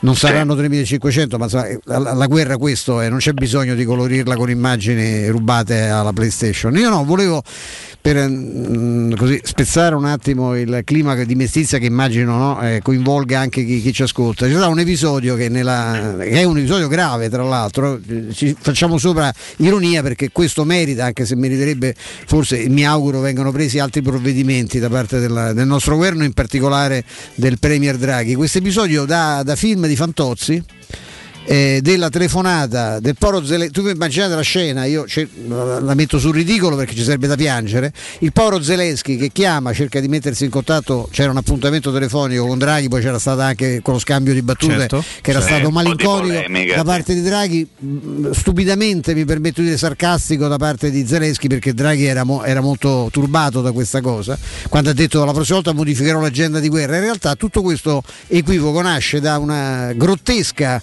eh, performance di un, di un signore che fa il consigliere diplomatico di Draghi, quindi è una figura importante di grande rilievo nello staff del, del presidente, del, del nostro, del nostro premier. Praticamente arriva questa telefonata filtrata da qualcuno, immagino da, da militari di scorta di Zelensky, di Zelensky a Draghi e quello che eh, riceve la telefonata invece di filtrarla e girarla al, al presidente come dovere dice no no ma, è, ma non glielo posso passare deve assolutamente prendere un appuntamento perché abbiamo una de- e di qui nasce la battutaccia di Zelensky che dice ah come Draghi che deve eh, se deve liberare l'agenda deve controllare l'agenda che io a questo punto modifico io quella di guerra tutto questo grazie a questo genio che ha un nome e un cognome non lo faccio sta su Dago Spia che l'ha- Certo, l'ha, ribadito anche stamattina non mi interessa È piuttosto assurda come dinamica. le, le fregnacce sul lavoro le facciamo tutti però dico questa è, veramente, è, una, è una cosa da, da tragicommedia Zelensky non si francamente, sa no? se riesce no, se riuscirà a sopravvivere lui e la sua famiglia a quello che sta accadendo e bisogna prendere appuntamento per parlare col Premier Draghi. Insomma, una roba. Vabbè, Una- Comunque la guerra, la guerra è piena di tante notizie brutte, il 99,99% di notizie che arrivano dal fronte della guerra, dove comunque è in atto una guerra, sono notizie brutte. Consentimi di ricordare anche una notizia bella della sua drammaticità, cioè la nascita di una bambina all'interno del- di una stazione della metropolitana a Kiev, eh, perché Pazzesco, c'era gente pazzesco. rifugiata lì. Sì. E la mamma eh, non ha potuto che mettere al mondo la bimba proprio lì, eh, eh, sulla banchina della metropolitana, insomma, cose che ci fanno ricordare la- la- la- tutte le cose orrende che appartengono alla guerra, questo è un piccolo raggio di sole, io lo voglio interpretarlo come un piccolo segno di speranza per il futuro. E, e me lo tengo ben stretto eh? e, e- e un giorno qualcuno racconterà a questa bambina come, quando e perché è nata lì e, e spero che possa raccontarlo con un grande sorriso e magari riderci sopra di quello che sta abbracciata alla madre più- una delle madri più coraggiose della storia perché insomma Eh, io eh, Un valore- che un parto non sia una No, eh, non è esatto. una passeggiata di salute poi in quelle condizioni in quel clima e con quelle tensioni addosso Un valore simbolico sicuramente importantissimo, importantissimo. No, eh, ringraziamo ancora una volta eh, il collegamento Gianluca Perino del Messaggero perché insomma fare uno spaccato ci sembra, ci sembra essere doveroso pur essendo e trovandoci nel pieno delle partite. Vi daremo conto anche a breve dei risultati sulle varie, nei vari campionati e tutto. Cioè, d- deroghiamo parzialmente da quello che, che- che poi ci, ci spetta un pochino, un pochino di più per il lavoro che facciamo, ma non potevamo non cercare di capire ancora con, una- con la voce di chi fa questo per lavoro. Quindi non reinventandoci noi, ma affidandoci a chi è in grado di farlo. Torniamo alla Roma e utilizziamo uno switch eh, particolare perché vi parlo, vi parlo di SIPA nel centro di Ostia, in una zona commerciale ad alta percorrenza. La società SIPA dispone di negozi di varie metrature, locali liberi e disponibili da subito, adatti a qualsiasi tipo di attività in una posizione privilegiata e centrale. La zona signorile, la collocazione commerciale e gli ampi parcheggi nei pressi rendono questo immobile un ottimo investimento, quindi per qualsiasi informazione rivolgetevi al 345 71 35 407, ve lo ripeto, 345 71 35 407 oppure visitate il sito www.kcalt.com scritto K E Y C A L T www.kcalt.com SIPA SRL è una società del gruppo Edoardo Caltagirone, le chiavi della tua nuova casa senza costi di intermediazione.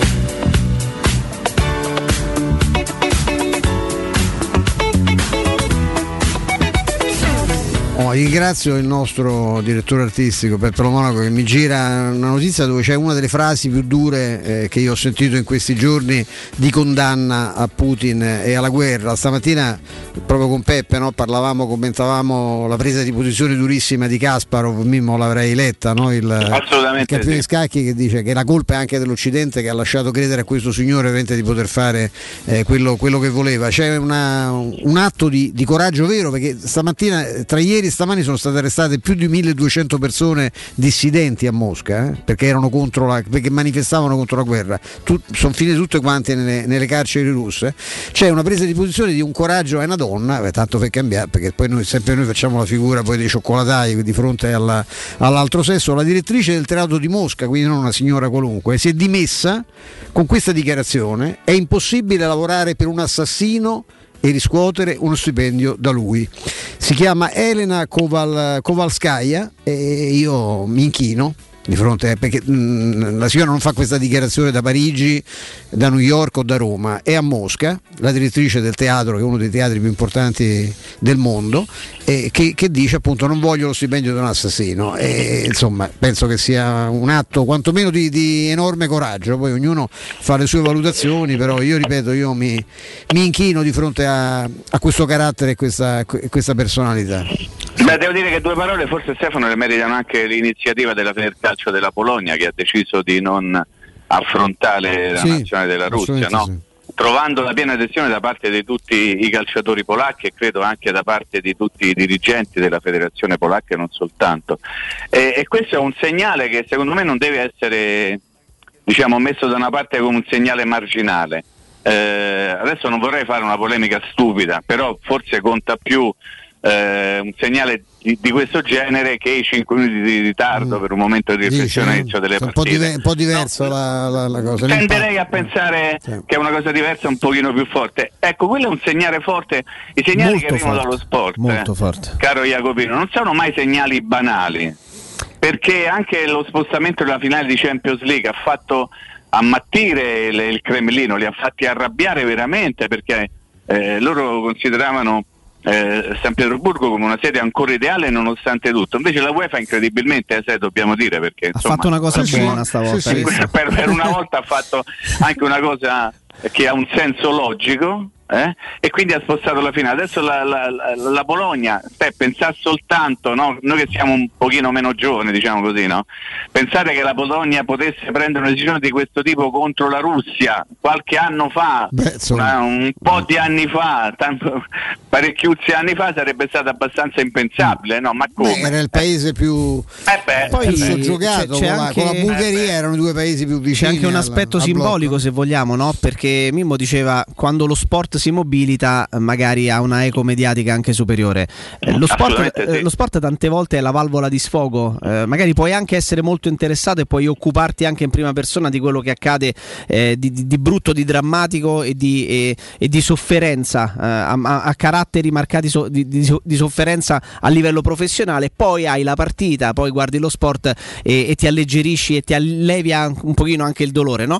Eh, nel momento in cui invece lo sport, che è quello che dovrebbe essere proprio la scappatoia un po' di tutti, cerca di fare un qualcosa per, eh, per stimolare le- la riflessione, per dare un segnale per la serie, ci siamo anche noi che apparteniamo ad una sfera eh, diametralmente opposta, ma siamo sensibili a ciò, è molto importante, perché tu dicevi eh, la presa di posizione della Federcalcio polacca, non dimentichiamoci che questa non è una presa di posizione per una delle tante stucchevoli, noiose, ammorbanti, amichevoli eh, primaverili, no, ma per gli spareggi di qualificazione in programma No, il ma- 24 marzo al Ma prossimo aggiungo mondiale. che ha fatto bene Mimmo a, a- a sottolinearla perché se il- diciamo, la decisione del UEFA può essere anche una decisione le- legata anche a un, a un semplice fatto logistico, nel senso che è complicato andare a fare una finale in un, in una zona, in un, in un paese che è in guerra con un altro e, e- e c'è comunque un messaggio politico a- alla Certo. Russia. Quello della Polonia è solo un messaggio politico perché lì non è il problema di perché avrebbero dovuto giocare a Varsavia e, e poi magari eventualmente a Mosca era molto, molto meno complicato.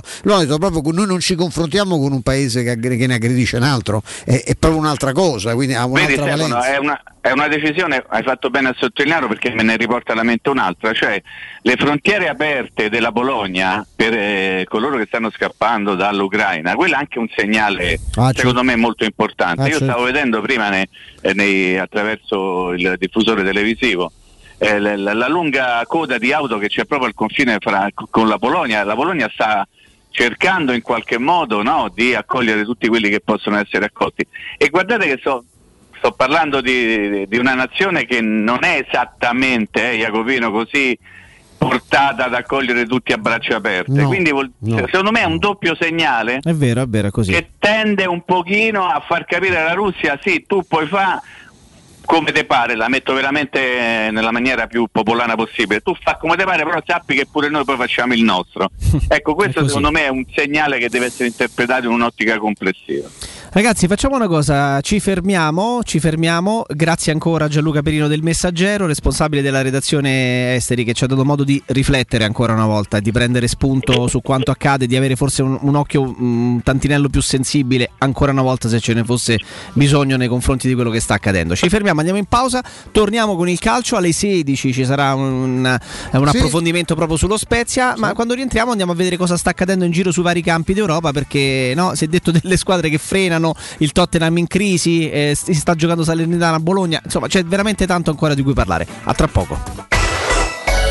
Pubblicità. Devi vendere o comprare? Non ti accontentare. Scegli Romi Immobiliare. L'acquisto o la vendita di una casa è una cosa seria. Romi Immobiliare, con la sua trentennale esperienza, ti dà la certezza di non correre rischi. Ti offre il suo esclusivo certificato di qualità dell'immobile, un eccellente marketing personalizzato per una vendita rapida e un'assistenza professionale per 10 anni. Chiamaci allo 06 397 387 90 o visita il sito romimmobiliare.it. Il vetro costituisce il 90% circa di un infisso e allora perché non sfruttarlo al 100%? Secur Metra presenta le nuove finestre con profili minimal e vetro extra chiaro che ti dona più luminosità e visibilità rispetto al tradizionale vetro standard e grazie al decreto rilancio puoi avere i tuoi nuovi infissi con l'eco bonus fino al 110%. Secur Metra, informati al numero verde 800 001 625.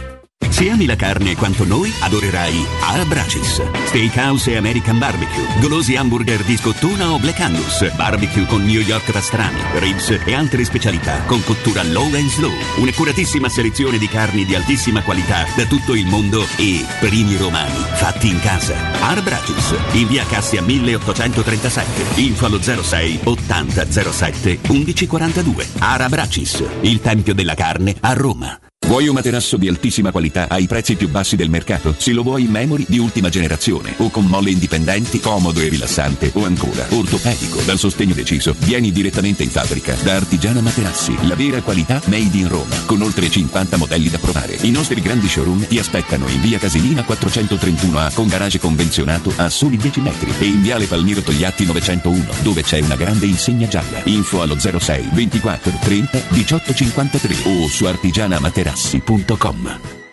Edgar Trasporti, trasporti internazionali, spedizioni via mare, via aerea, via terra, pratiche doganali import-export, magazzino doganale, deposito IVA. Edgar Trasporti è il tuo partner strategico perché ti accompagna e ti supporta in tutto il processo di spedizione. Edgar Trasporti si trova a Commerce City dietro la nuova Fiera di Roma. Telefono 06 65 00 42 25. edgartrasporti.com Nel centro di Ostia, in una zona commerciale ad alta percorrenza, la società SIPA dispone di negozi di varie metrature, locali liberi e disponibili da subito, adatti a qualsiasi tipo di attività, in una posizione privilegiata e centrale. La zona signorile, la collocazione commerciale e gli ampi parcheggi nei pressi rendono questo immobile un ottimo investimento. Per qualsiasi informazione rivolgetevi al 345 713 5407 e visitate il sito www.keicalt.com. SIPA SRL è una società del gruppo Edoardo Caltagirone. Le chiavi della tua nuova casa senza costi di intermediazione. Vorresti sostituire le tue vecchie finestre con dei nuovi serramenti in PVC a risparmio energetico senza dover spendere una fortuna? Da Innova Serramenti, fabbrica infissi in PVC e porte blindate, puoi avere i nuovi infissi a metà prezzo, anche a rate con finanziamento a tasso zero. Basta cedere il tuo ecobonus statale ed ottenere uno sconto in fattura di pari importo, grazie al quale risparmierai subito il 50%. Chiama subito Innova Serramenti all'800 300 527 o visita il sito innovaserramenti.com. Innova Serramenti. Qualità al miglior prezzo. Wow, ti sei fatto l'auto nuova? No, ho rimesso a nuovo l'auto con la carrozzeria De Bonis. Riparazioni anche con ritiro e consegna del veicolo a domicilio. Verniciature, ricariche aria condizionata, meccanica, noleggio autovetture, elettrauto, pneumatici, soccorso stradale, vettura di cortesia e convenzioni con le maggiori compagnie assicurative. Carrozzeria De Bonis SRL. In via Zoe Fontana 212, uscita 13 Tiburtina del Raccordo. Teleradio Stereo. Teleradio Stereo. 92.7.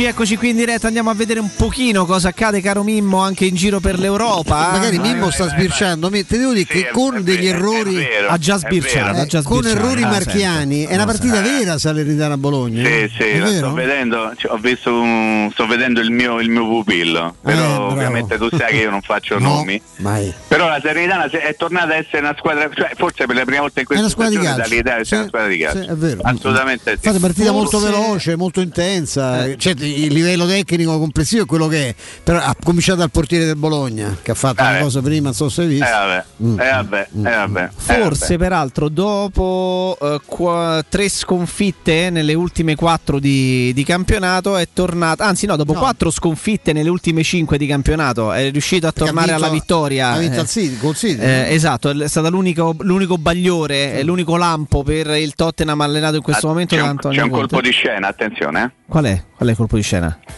Qui c'è un episodio molto dubbio in area del Bologna.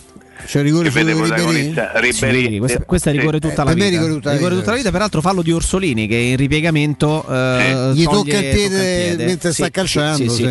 Quindi Sì. eh, se non l'aveste capito, ventottesimo minuto Salernitana Bologna 0-0 con una, credo un caso da VAR, ma mi sembra evidente che Orsolini abbia eh, eh, oddio, è, è Ribéry che calcia Orso- Orsolini, però, Eh, qui però adesso, Orsolini l'inter- sta dietro, però adesso eh, qui eh. l'interpretazione sarà fondamentale perché Ribéry non sa dell'arrivo di Orsolini, prova a calciare col mancino eh, e calcia il piede di Orsolini che gli sta di fatto co- arrivando, eh, no, eh, correndo quasi, quasi accanto. Vediamo cosa accadrà. Diciamo il Tottenham ha vinto 4-0, dicevamo. Qua 4 poi eh, a- contro il Leeds 4-0. del, del maestro Bielsa. Bielsa, o rivia o rifà. Eh, ciò nonostante il Tottenham aspettando poi che giochino tutte le altre è ancora in una posizione di classifica molto complicata, appunto quattro sconfitte prima di oggi nelle ultime cinque gare, è iniziata da 5 minuti o giù di lì, buona parte della, della Bundesliga in programma oggi, solamente più tardi la, la Manca un Liga, gol ma ce ne frega veramente, niente. credo nulla della Liga.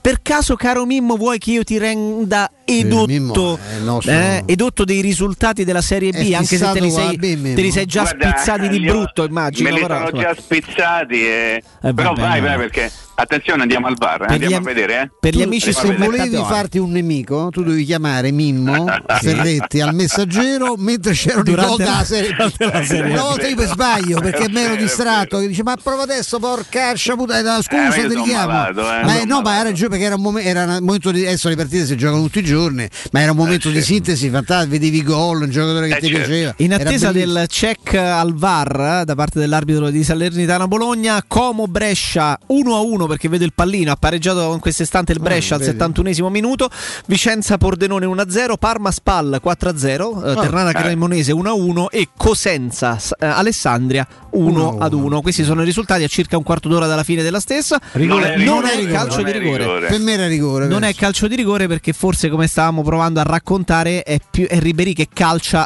e trova Sì, Orsolini che lo affianca. mi, mi- mi- offre il destro, come direbbero quelli bravi, per dire che lo stesso episodio più o meno è capitato in Venezia-Roma. Quando Caldara Son- son ha colpito con te. Cristante Sì. e ha dato calcio di rigore in fuori del Venezia. Quindi, per favore, andatevene tutti a casa. Voi che avete fatto del VAR la discrezionalità, perché quando Mourinho, e non per citare sempre Mourinho, ha detto è un altro gioco, è un altro calcio, io mi sono permesso di dire ha ragione Mourinho, ma non perché è l'allenatore della Roma, perché è un uomo di calcio. Se dice che il VAR ormai è a discrezione di qualcuno, ovviamente è l'arbitro VAR, quindi qualsiasi decisione è dotata di discrezionalità del VAR. Adesso l'hanno detto nell'ordine Gasperini, Sarri, ieri Pioli e Maldini diventa un argomento di discussione. Quando l'aveva detto Mourinho è Mourinho è bollito, lo dice solo perché deve coprire le sue magagne da un punto di vista tecnico. Mettetevi d'accordo col cervello. Voi che fate i titoloni, voi che fate i giornaloni, voi che dovete vendere il giornale, mettetevi d'accordo quando è una cosa giusta in assoluto o quando è una cazzata in assoluto. Ma infatti la cosa più preoccupante, Mimmo Stefano, è che, è che- molto bene, è che, Ok, l'aiuto della, che l'aiuto della tecnologia poi alla fine diventa relativo, perché il VAR è strepitoso e ineccepibile nel momento in cui va a pescare qualcuno in fuorigioco, anche con la punta dello scarpino, e non fa- parlo della punta dello scarpino a caso, perché ricordo che all'Olimpico alla Roma fu annullato un gol, credo segnato da Mkhitaryan, perché aveva ricevuto il pallone da Ebram in fuorigioco col tacco sulla linea laterale sotto Montemario. Eh, clamoroso, quindi da quel punto di vista è ineccepibile. Poi forse sarebbe anche intelligente, Mimmo Stefano, correggetemi se sbaglio, magari stabilire quanto sarebbe corretto e giusto a livello proprio convenzionale tornare indietro per guardare le immagini dopo un gol o dopo un, un eventuale calcio di rigore? 15 secondi, 20 Eh, secondi, un minuto o un quarto d'ora? Perché se no, se, se torniamo dietro un quarto d'ora, sicuramente un pretesto, no, Mimmo, per annullarlo ma lo, certo. lo trovi. Ma certo. Su queste cose sono con voi perché se eh, ok, la vai a rivedere, quindi la tecnologia ti aiuta perché on field review riguardi dal campo quello che è successo. Ma se tanto l'on field review, Ma- ma- ma se tanto poi dipende alte, esatto. se poi tanto dipende dalla- dall'arbitro perché è a discrezione dell'arbitro, e allora torniamo alla storia di prima, non serve a niente.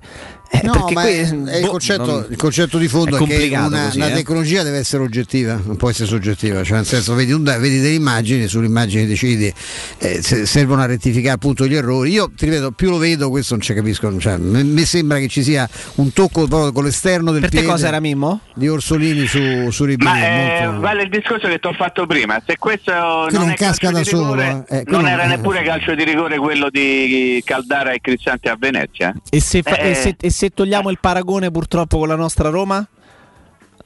Se togliamo il paragone con la nostra Roma, tu mi dai un calcio di rigore mentre io sto a camminare, uno mi pia a calcio, è come il, il- il calcio di rigore fischiato contro la Roma per un calcio in faccia di Simeone a Olsen in Fiorentina Roma. eh. Mi sono Per spiegato. me, sì, per me questo non Eh, è quindi- rigore e quindi tantomeno era rigore quello Cristante Caldara a Venezia. Penso di sposare la non tua rigore. Non è E era mai rigore quello di Firenze Io lo so, io Simeone e non, lo Olsen, vedo- eh? non- mai. non riesco a fotografare. Di- Dico che lui, comunque Ribéry non casca da solo. eh. No, no, no, no, però probabilmente se casca Se la fa casualità, ah, lui. sì, sì, Ah, certo, che assolutamente. hanno Però valutato una casualità, certo. Uniformità, eh, perché torno a ripetere, lo, lo farò fino a che non mi cacciate. A Venezia lo stesso episodio è stato valutato calcio di rigore in favore del Venezia.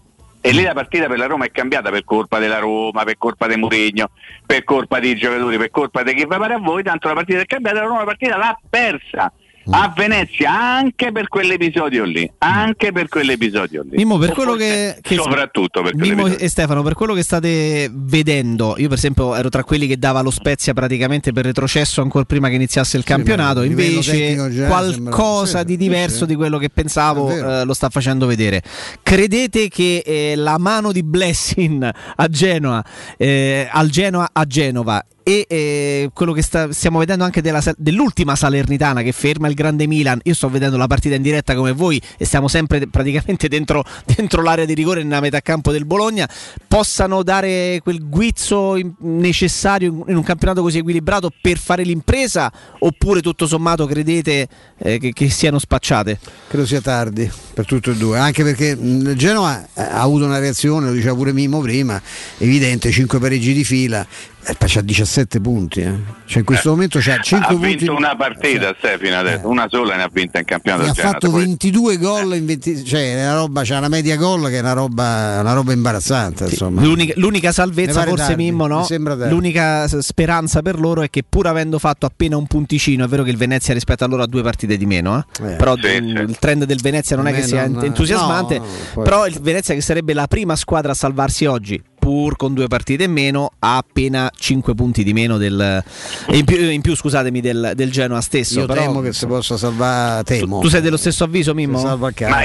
io penso che la Salernitana, nonostante tutta la buona volontà che hanno messo i nuovi proprietari, il nuovo direttore sportivo e che ci stanno mettendo in campo poi i giocatori, sia una squadra che difficilmente riuscirà a trovare il quart'ultimo posto, guardando proprio i numeri. E, e la cosa che comunque noi dobbiamo pensare del Genoa, no Stefano? Abbiamo detto che comunque Blessin ha dato un'impronta, ha cambiato la squadra, l'ha fatta diventare una squadra molto più cazzuta, e cioè, però non vince mai. Eh. No, mai. E, e tu, tu puoi giocare bene, Eh, puoi mettere in difficoltà devi chiunque, vincere, però devi vincere. eh. Devi vincere. Devi vincere, quindi quando non vinci. Intanto la Serenana secondo me ha gettato le basi per poter fare eventualmente un'ottima Serie B, questo devo dire, perché mh, io penso anche che... Con il paracadute, Mimmo? Ah, in certi casi tu devi preparare la squadra anche per la stagione successiva. Penso che alcuni giocatori stanno lì di passaggio, alcuni stanno veramente lì di passaggio perché Preso meritano anche- altri palcoscenici. Ah, sì, Però, però, insomma ci sono giocatori che probabilmente faranno bene anche in Serie B, penso a- a- anche a ex romanisti che eh, hanno, hanno accettato un contratto magari un pochino più lungo proprio pensando di, di- dover o di, eh, o di essere costretti a restare lì anche in categorie inferiori. Comunque ti posso dire, lo dico perché io non volevo più vederlo con la maglia da Roma per ovvie ragioni, in questa realtà Fazio ha, sua- ha un senso. Ha un senso perché in deve una realtà che c'ha 14 punti. Perché, il sì, perché quello. sta, sì, ma però ha- può avere un senso anche quest'altro anno in Serie B, nel senso che tu puoi costruire una squadra in cui c'hai uno con quell'esperienza, Serie B, voglio dire, non dico che sa la comanda perché poi i limiti fisici Però, sono quelli insomma, che conosciamo, però, però insomma, uno- sa- insomma. sì, nella- se vedi la media no, dei giocatori difensori da- della B è uno che ci può stare tranquillamente. C'è un- Non, non credo che basti a sal- cioè 14 punti, ma dove No, sono pochissimi, son pochissimi. Eh, parto, parto da Mimmo e arrivo da Stefano. Un giocatore nello specifico, eh, sempre escludendo la Roma, però, perché se no, se no è troppo facile. Che, che- che vi sta deludendo? Vi aspettavate un grande campionato e- o comunque un, un- un ottimo campionato da chi? E invece Mimmo ti ha, ti- ti ha deluso e ti sta deludendo? Ah, beh, questa è una, una domanda abbastanza complicata. Me, me la fai così a bruciapello? Diciamo che avrei bisogno di un pochino più di tempo. Faccio un attimo l'analisi di tutte le, le squadre. eh, Ovviamente devo pensare a quelle che stanno un pochino più in alto rispetto Vi dico la mia? alla Roma. Posso pensare a qualcuno della Juventus in Sì, assoluto? bravo, Pensavo che sta. potesse fare Locatelli qualcosa di più. ecco, ci sta. Locatelli è una bella chiamata. Tu, Stefano? Eh, io sono deluso da, mm, da molti, sono deluso. No, sono Io, deluso- io in primis da me stesso, lo dico proprio. immediatamente. Capito, ma però non giochi in Serie A, Mimmo, scusami. Eh, non. Storicamente da sempre. Io sono deluso molto, anche se immagino che sia molto legato alla sua posizione contrattuale, perché secondo me è un giocatore fenomenale, molto deluso dal rendimento di Chessy, che ho visto anche un po' stanco. Io penso che abbia la, te- la testa probabilmente da un'altra parte, visto che non ha intenzione di restare lì al Milan, però lui è uno, secondo me, che le partite le può spaccare da solo e quest'anno io l'ho visto fare veramente pochissime volte. Penso che sia appunto il fatto che sa che va via. Io penso sono un- mm, proprio perché Comba- guarda- combattuto, sono, combattu- combattuto. sono combattuto perché ne ho diversi dell'Atalanta che credevo potessero ancora Ah. dare qualcosa, anche se mi sembra che lì ormai ci sia l'intenzione di, di cambiare. Si è chiuso un ciclo, si è chiuso no? sotto tutti i punti di vista un ciclo, poi qualcuno ci spiegherà Gosens che fine ha fatto. Però vabbè, questa, No, questa ho che era un acquisto straordinario, ma quella Eh, cifra è uno che gioca da un anno. Sì, non eh. gioca praticamente da un anno per problemi muscolari, quindi pensa alle fibre muscolari in che condizioni sono ridotte.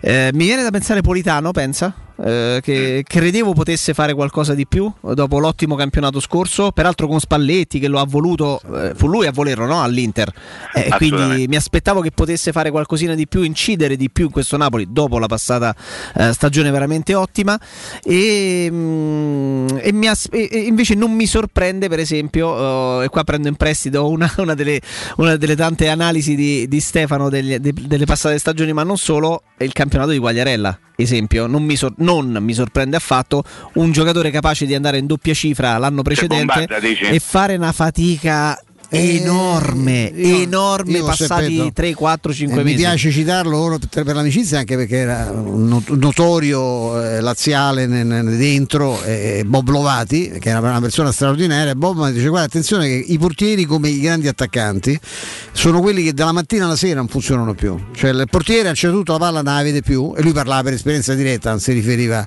a portieri ancora, ancora più famosi più recenti. L'attaccante è raro che l'attaccante faccia 30 gol poi improvvisamente 15 poi 8 c'è l'attaccante che come Luis Vinicio Mimmo lo ricorderai che Eh, vinse certo, la classifica no, cannonieri con, col Vicenza Herrera impazzì, dice no prendiamo questo, aveva già 35 anni, porta all'Inter, ne fece due o tre dei gol nell'Inter, perché era, era il famoso canto del cigno. Ma questo esiste, perché. Mimmo? Perché Cioè, dovuto, dovuto a cosa, se vogliamo, tec- tecnicamente No, e tecnicamente fisicamente no. parlando? No, è, un questione- è una questione fisica. Ma in tre mesi, poi- Mimmo? Eh, quando tu c'hai una certa età, quello che, che facevi. par- parliamo di, di gente che fa questo di mestiere, eh, sportivi professionisti, quindi non parlare magari di me, di te o di Stefano che no, facevi determinate cose e poi magari. Dici noi avremmo fatto un gol a prescindere, se- sempre su un gol saremmo rimasti, dici? Non avremmo mai avuto un acuto. Eh, Io, io- io e Totti in coppia abbiamo fatto 308 gol che a Roma, eh, ovviamente. Certo, certo. Il Cioè, tuo apporto 300 certo era un po'... 308 lui, anche se non ero 308, ero qualcosa di meno, io Esatto. zero, però eh, eh, il discorso è quello. No, è evidentemente un, un insieme di cose che, che è soprattutto fisico-atletico, più atletico che fisico. Ma sempre Perché affascinato poi- come cosa Mimmo questa, perché proprio non me la cioè io da osservatore non me la spiego, dico ma come caspita è possibile? Eppure il Ecco, campionato è finito a maggio ed è ricominciato ad agosto. Sono tre mesi Mimmo. Eh, lo so, eh, tre mesi nella carriera di, un- di uno sportivo professionista eh, sono, sono tanti, eh, perché tu fai in proporzione quant'è la durata della carriera complessiva, la dividi per mesi, tre mesi rappresentano una bella fetta. Non so se mi sono riuscito a spiegare Sì, in sì, maniera sì, chiaro. eh, comprensibile, però volevo dire che tre mesi sono tanti, per noi sono niente, sono pochi. eh. Per- un atleta professionista tre mesi sono tanti, però visto che stai facendo questo giochino molto simpatico, peraltro, visto che stiamo guardando ancora Salernitana Bologna e che Mourinho è divertente ricordiamo, come partita, dai. Assolutamente sì. Eh, non, non farà conferenza stampa, lo vogliamo ricordare perché Certo, bravo. squalificato non ci sarà la conferenza stampa. Voglio, voglio- voglio dirti chi è secondo te, Jacopino, lo chiedo ovviamente anche a Stefano, il miglior calciatore del campionato? Qual è stato fino a questo momento? Il miglior calciatore del campionato Eh, sì, eh sì. è Vlaovic. Vlaovic. Per un po' Brozovic che però gli hanno preso le misure, eh. negli ultime partite anche la- il calo di rendimento, di brillantezza di Brozovic si sp- spiega il fatto che l'Inter faccia tutta questa fatica a vincere, sono quattro partite che non vince, però Brozovic a paletti è stato il migliore, Vlaovic complessivamente sì, anche se bisogna chiedere a Allegri perché per Allegri non è, non è esattamente così. No. Allora facciamo un altro, un altro Il gio- tuo, no, mio- il mio non conta. Io Ah, lei si astiene, momento. si astiene, va bene. No, volevo dire, allora possiamo. Quanta voglia hai, eh, Jacopino, di fare questo giochino? Molta. Ma- ok, allora proviamo. Il miglior portiere del campionato per voi due qual è? Megnan. Sì, pure per me. Megnan. Il miglior difensore, poi leva centrale. eh, a 3, a 4, come vi vai a voi? Il migliore difensore. Il miglior difensore mi eh, ha fatto benissimo fino a un certo punto Koulibaly, Mm. eh, però mi prendo uno dei tre dell'Inter. Io mi prendo Skriniar. Bremer del Torino. Ah, forse. beh, certo. Sì, Se sì. scendiamo di, di- Grandissima di classifica, sì, bravo. Beh, beh, eh, diciamo un po' No, no, no, bravo, bravo, giusto. Centrocampisti, io sposo la tesi Brozovic, ovviamente, però aspetto anche Aia. Aia. Eccola, ha segnato Bologna. Gol di. Arnautovic. Marco sta, che sta Arnautovic. segnando parecchio. Eh, ultime- infa- infatti poi ho una domanda Sì, pure su, adesso- su lui. Vabbè. adesso io, io vi voglio bene, no? Però Sì. mi, mi dite per favore dove sta il difensore centrale con la maglia numero 17 No, della per Salernitana? caso è Federico Fasio? No, dite- no, ditemelo voi, dove sta? Dove sta? Eh, prima stava in attacco, adesso ha fatto un buco qui, eh, cioè non lo marca. eh, cioè, No, non c'è sta da un'altra parte. Non c'è proprio. Guarda, Guarda, guarda, no, lo guarda, lo, lo vede, guarda, guarda, In guarda, mezzo guarda. poi lascia solo Guarda, uno come guarda. Arnautovic colpite testa in quel modo a centro area. pazzesco. Mm, Cross di destro di Iki, che peraltro è Sì, ma mancino cosa da fe- cross da fermo, cioè Sì, una, beh, una sta- statici, statici. Già, già li vedo i titoli sulla Gazzetta dello Sport. Arna letale, perché sono, sono molto affezionati al Bologna. Centrocampisti. Mimmo. Sì, Centrocampisti. Eh, io po- ho- possono valere anche delle chiamate esotiche? Ma quello che te pare, Eh? tu sei il padrone di me. Chiamata esotica, guarda, faccio tre chiamate esotiche. Fino ad un certo punto fu, è stato impressionante per presenza fisica e per, eh, per, per- per cattiveria in campo. Anguissà. Spentosi completamente intorno a le Natale, prima 15 della, prima della Coppa d'Africa. Mi prendo Frattesi che ha fatto fino a bene. questo momento molto bene. E mi prendo anche se gioca un pochino più offensivo, ma delle volte no- neanche troppo. Zurkowski dell'Empoli che ha fatto una ottima prima parte di stagione. Poi l'Empoli, come tante volte capita, ha fatto quasi tutti i punti necessari per salvarsi fino a un certo punto, poi si è fermata. Però ecco, ho, chia- ho fatto tre chiamate esotiche apposta per, per cercare di non essere troppo banale. Ma magari ci sono Io stesso. anche se è un centrocampista tipico, ma sa fa pure quello, purtroppo per chi non ce l'ha eh, non c'è sta simpatico per altre ragioni, ma insomma Milenkovic Savic mi sembra proprio Milinkovic, Milinkovic, Savic. sì, Milinkovic Milenkovic Savic, mi sembra sì, proprio un sì, sì, giocatore molto molto importante. E poi Mimmo? Purtroppo sta con la squadra No, no, eh, a me piace qualcuno del Venezia, ma fate voi i nomi perché non faccio Mhm. pubblicità a nessuno perché ci sono dei ragazzi molto molto interessanti al Venezia, ovviamente non dei proprietari del Venezia, ma che stanno lì magari mandati da grandi club come il Chelsea, tanto per non fare No, certo. nomi di grandi club. Tipo Eh, Ampadu. Beh, controllatelo meglio se vi capita, che mi sembra veramente molto molto bravino. Poi secondo me il Genoa ha fatto delle, delle buone chiamate nel mercato di gennaio. E c'è il, il terzino destro di cui non mi ricordo il nome, mi ricordo soltanto... Bravissimo, stavo dicendo che c'ha cinque lettere il proprio cognome, che, che mi sembra, che mi sembra da, da seguire con estrema attenzione.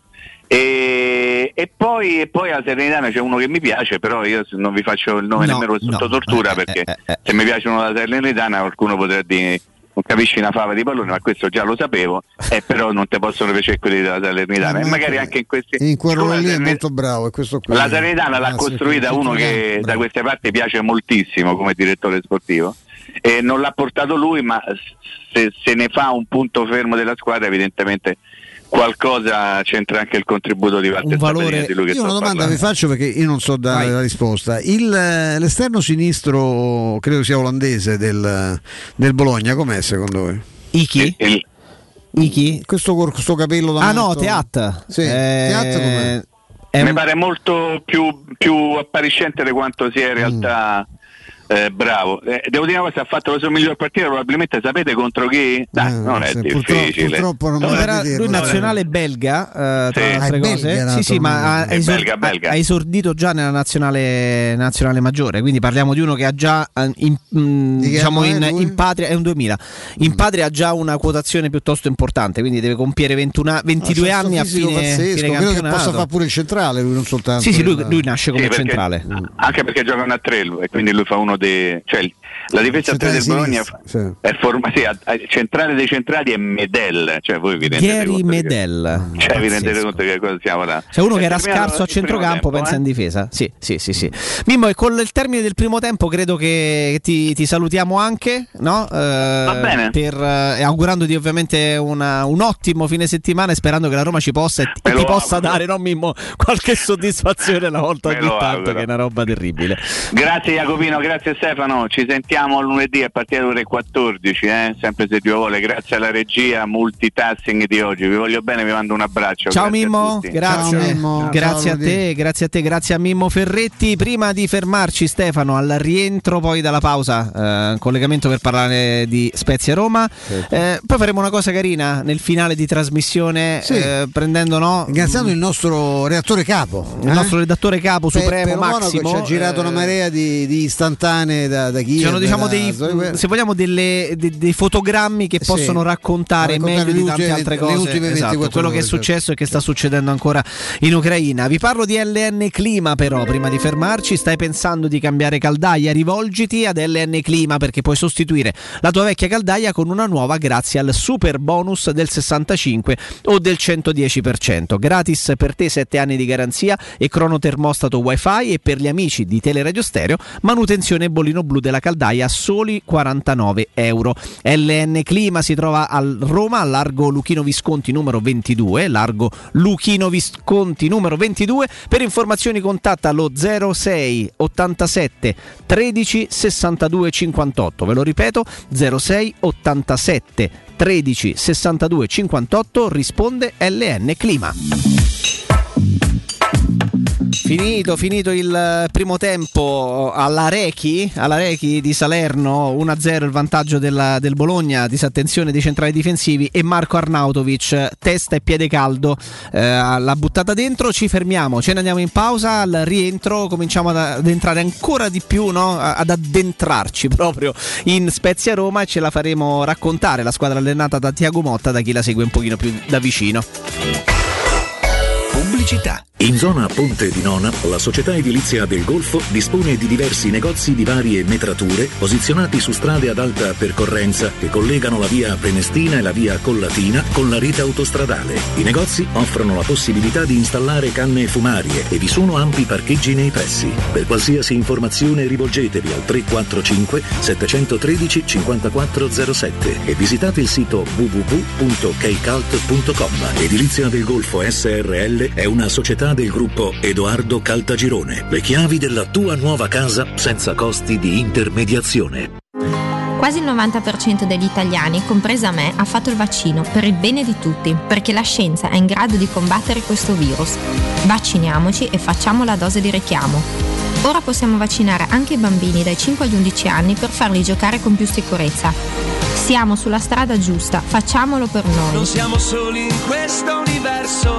Sono Tania Cagnotto e questa è una comunicazione del Ministero della Salute e della Presidenza del Consiglio dei Ministri, Dipartimento per l'informazione e l'editoria. 3P Ceramiche ha tutto quello che hai sempre desiderato per valorizzare la tua casa. Pavimenti, rivestimenti, parquet, cucine e arredo 3, Scavolini. Ernesto Meda, arredo per zona giorno, notte, giardino e pergotende. E puoi avere lo sconto in fattura del 50% o il bonus mobili. 3P Ceramiche, in via della Maglianella 131 e in via Appia Nuova 1240B. Info su 3pceramiche.it. Sabato 26 e domenica 27 febbraio da Valentino concessionaria Volkswagen Test Drive e Special Event con Taigo, il primo SUV coupé sportivo. In più, speciale pronta consegna su Tiguan, Golf, Polo, T-Cross, T-Rock con supervalutazione del tuo usato. E oltre 500 offerte di usato selezionato e garantito di tutte le marche, tutto incluso. Valentino concessionaria Volkswagen. Weekend porte aperte in Via Tiburtina 1097, Via Tuscolana 1233, Via Giovanni Paesiello, Largo Rodolfo Lanciani. ValentinoAutomobili.it Amore, stasera ho voglia di pesce. Prepara le reti, fissa la randa, fissa i mulinelli, arma la fiocina. Ma tesoro, tutta questa fatica. Al pesce ci pensa Eurosurgelati Italia. Eurosurgelati Italia. Qualità, freschezza e convenienza. Le prelibatezze del mare lavorate e surgelate direttamente sui pescherecci. Piatti e sughi pronti, pizze e fritti, contorni, gelati e dolci. Eurosurgelati Italia. 100 punti vendita in tutto il Lazio. Cerca il negozio più vicino a te su eurosurgelati.it. Riparti con un prestito facile e veloce grazie a Professione Quinto Finance Solutions, la cessione del quinto riservata a tutti i dipendenti anche in presenza di disguidi finanziari. E per pensionati fino a 89 anni, tassi in convenzione INPS e senza documentazione medica. Puoi richiederlo anche da casa tramite SPID o firma digitale. Numero verde 800 031 551 o professionequinto.com. Fogli informativi su professionequinto.com. La tua caldaia è a norma. Per la massima sicurezza, falla controllare da Nuova ITC, centro assistenza ufficiale Vailant ed Ariston. E se vuoi cambiarla grazie all'eco bonus, con noi hai lo sconto in fattura del 65%. Inoltre, pronto intervento per manutenzione caldaie e climatizzatori di tutte le marche. Nuova ITC. Contatti allo 06 52 35 05 19 o su nuovaitc.it. Dal 1971 Striani rende la vostra casa bella e confortevole. Striani è porte da interno e corazzate, è infissi in alluminio, PVC e legno, è pergotende e tende da sole, è vetrate per esterno a pacchetto e scorrevoli, tutto con posa in opera qualificata. Striani è il top! A Roma in via Genzano 46, telefono 06 788 6672, striani.it e in promozione porta corazzata adunata con doppia serratura e video spioncino in 12 rate da 125 euro e inizia a pagare dopo 120 giorni. Spazio. Fino a ieri pensavamo a quello con la luna e le stelle. Oggi abbiamo nella nostra casa. Per questo abbiamo pensato che le stelle ve le faremo vedere senza sbattere le ginocchia nei vostri vecchi ed angusti appartamenti, ma dalle spaziose terrazze dei nostri spaziosi appartamenti. Residenze Colle degli Abeti. Benvenuti nello spazio. Ufficio vendite in via Piero Corti 13. Telefono 06 66 18 36 75. www.residenze.com. Gruppo Edoardo Caltagirone ha costruito residenze, vende. Cerca Teleradio Stereo su Facebook e Twitter. Vai su www.teleradiostereo.it e scopri come seguirci in streaming. Teleradio Stereo.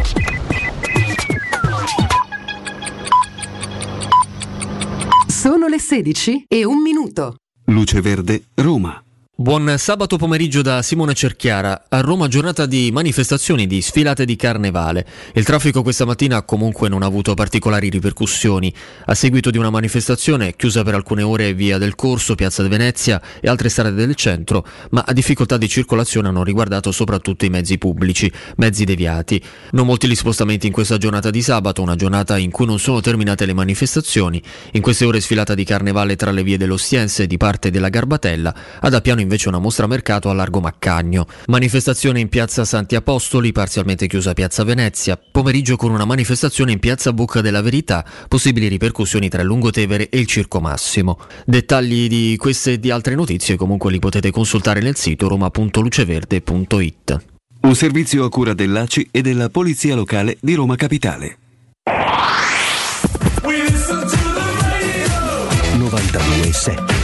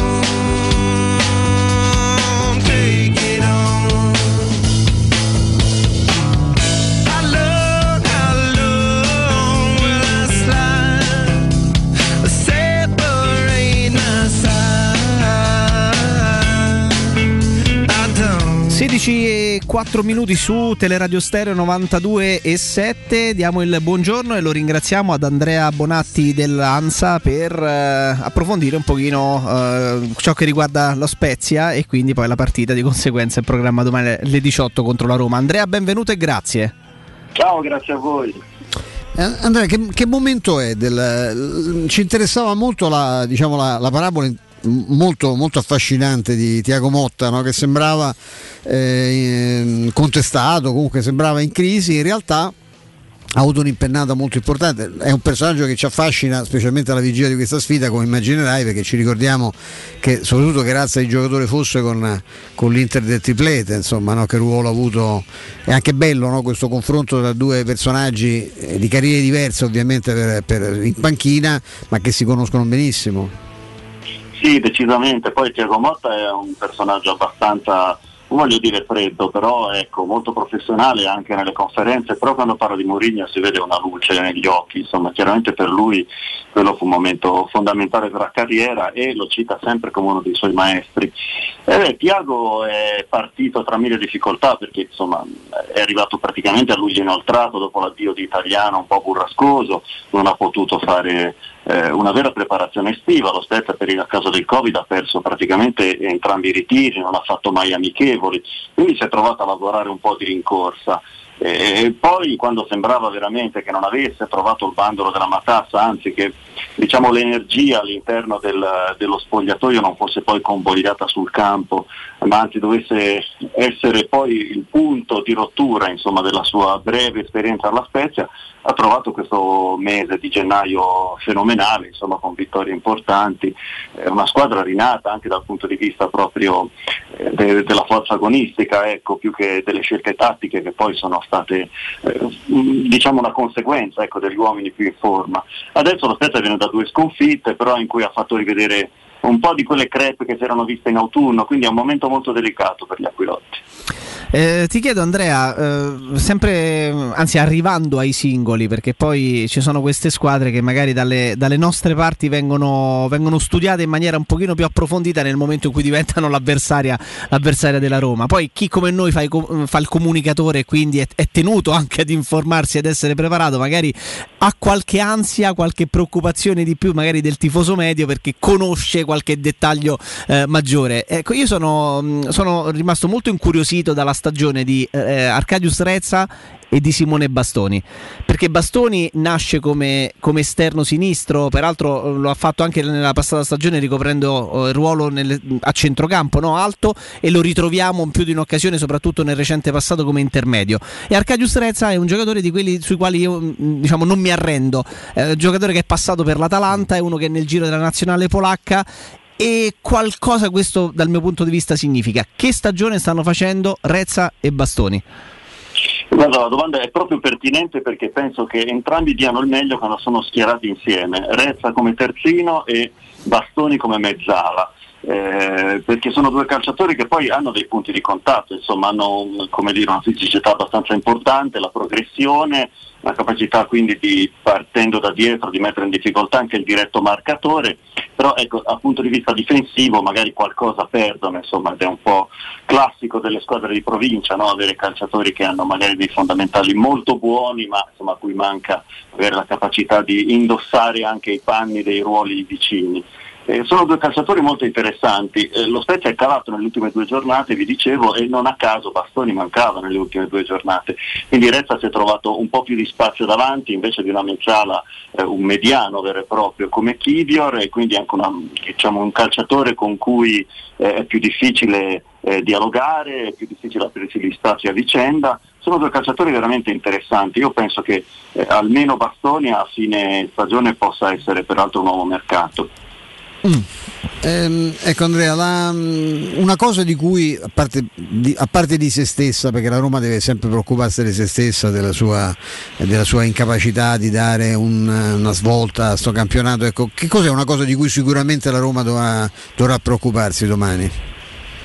Ma eh, io credo che lo Spezia partirà comunque forte, l'ha fatto anche a Bologna, anche se poi si è spento abbastanza presto, quindi eh, credo che l'impatto iniziale sarà importante. Poi lo, lo Spezia è una squadra giovane, anche piena di debuttanti, quindi eh, quando una partita parte bene, parte in fiducia, è più facile portarla fino in fondo con un- una certa inerzia, diciamo così. Se invece lo Spezia parte in difficoltà è una squadra che insomma poi eh, difficilmente cambia marcia, si riprende a livello psicologico, eh, poi le tante partite in Serie A fanno la differenza, insomma ha un capitano che ha 23 anni quindi, ed è al secondo anno di Serie A, direi che questo è abbastanza esemplificativo del tipo di, di, di, di rosa che c'è e di ambiente in generale. Visto che si parla tanto di tecnici emergenti in Italia, ne abbiamo visti sia italiani ma, ma nemmeno, nemmeno necessariamente del nost- della nostra stessa nazionalità. Eh, qual è dal tuo punto di vista la maggiore peculiarità, la, la maggior qualità di Tiago Motta? E poi restando sempre, sempre al campo, eh, cosa è successo con Zola? Eh, insomma, una stagione importante, la prima, la prima in Serie A, quasi sorprendente e poi un fenomeno quasi di sparizione totale. Sì, beh, ehm, eh, Piero Motta è preparatissimo dal punto di vista tecnico e tattico, insomma, non, a caso in quel eh, famoso corso di Coverciano a cui c'erano anche Italiano, Pirlo, insomma tanti altri, lui arrivò primo, quindi è, eh, dal punto di vista così del- della conoscenza del calcio eh, uno dei migliori sicuramente tra i giovani, poi ha avuto allenatori appunto da Murigno in poi veramente, eh, veramente di primissimo piano.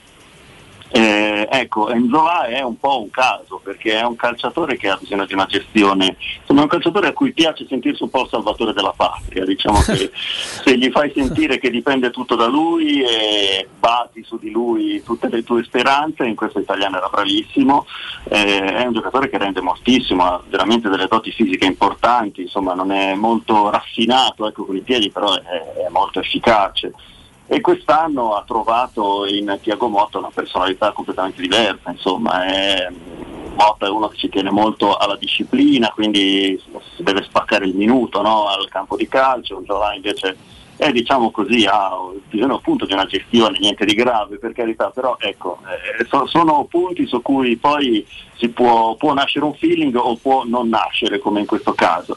E però è un calciatore che insomma, domani probabilmente sarà titolare e deve anche un po' decidere cosa vuole fare da grande, perché poi insomma la Serie A sì, ci è arrivato, è arrivato in doppia cifra al primo anno, ma finire in questa nicchia di, di- di essere un centravanti che può giocare solo con italiano e con italiano che ormai allena insomma club che sono un po' più alti Chiaro. dello Spezia e rischi di finire poi insomma abbastanza presto ecco.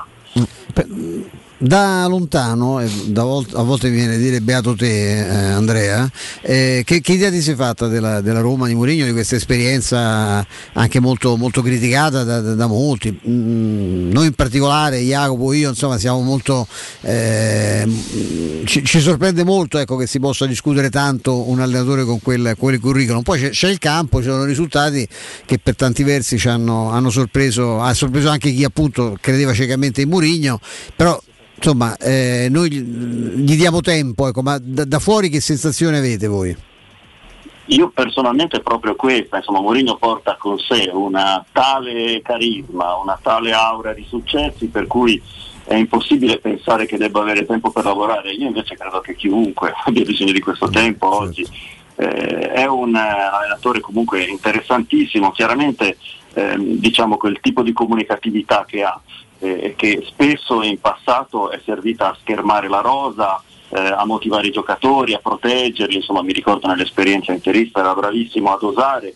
Ecco, poi quella secondo me è un aspetto che non tutti i calciatori forse recepiscono eh, nel miglior modo possibile, insomma qualcuno magari ne esce motivato, qualcuno ne esce colpito, però ecco, secondo me Mourinho deve avere almeno due anni per, lavorare, per poter parlare di, di un progetto, insomma eh, la Roma stessa è una, squadra che ha cambiato tanti calciatori, ha tanti calciatori giovani interessanti, insomma.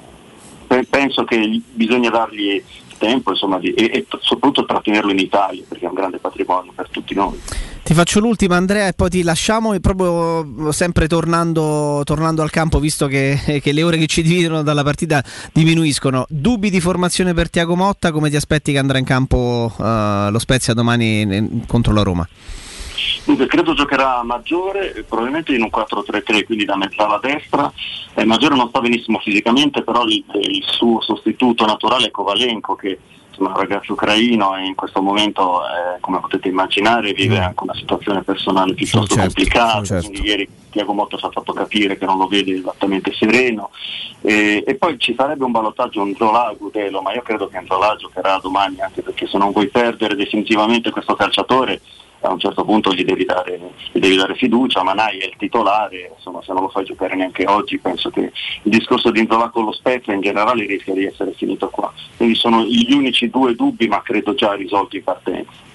Ok, ok, ok. Eh, noi, siamo, noi, prendiamo sempre con, con, le pinze poi tutto quello che, eh, tutto quello che. tutte le partite e tutte le avversarie. Quando poi ci capita settimanalmente di confrontarci con chi come te in maniera puntualissima, poi ci racconta qualcosa di più, devo dirti che siamo abituati a, a predisporci un pochino alla sofferenza. Quindi ecco, siamo, siamo preoccupati un, un, pizzico in più se, se, c'è la possibilità. Però va bene così. È un difetto nostro, è un problema nostro, figuriamoci. Andrea, grazie davvero e buon lavoro. Grazie a voi. Grazie, grazie. Grazie, ad Andrea Bonatti dell'Ansa che segue insomma, per, per, per lavoro Spezzino, ciò che accade Spezia. allo Spezia. E insomma, Stefano. Guardavo prima, Jacopo Sì. è verde il capocannoniere della. Verde il capo, e quindi se, 5 gol. Beh, diciamo, se se, hanno segnato se no, poco, se Verde capocannoniere, se Verde è il capocannoniere c'è qualcosa che inquadra, si può dire Sì, questa cosa? Sta sì. facendo bene, maglia Zola male, 10. Zola male, Manai ha fatto credo un gol in meno, eh, insomma sì, eh, c'ha dei limiti, prendono tanti gol, hanno presi 48.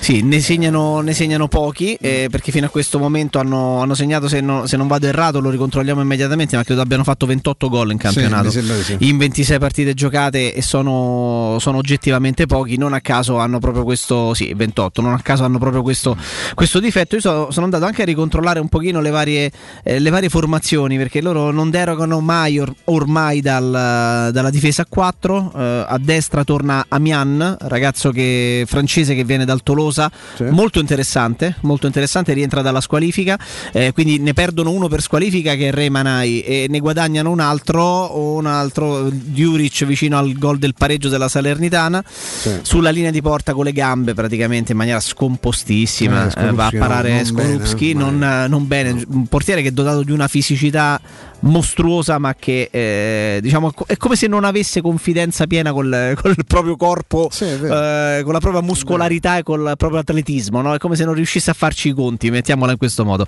Quindi giocheranno probabilmente a 4 questa dovrebbe essere la, la probabile formazione con Provedel in porta.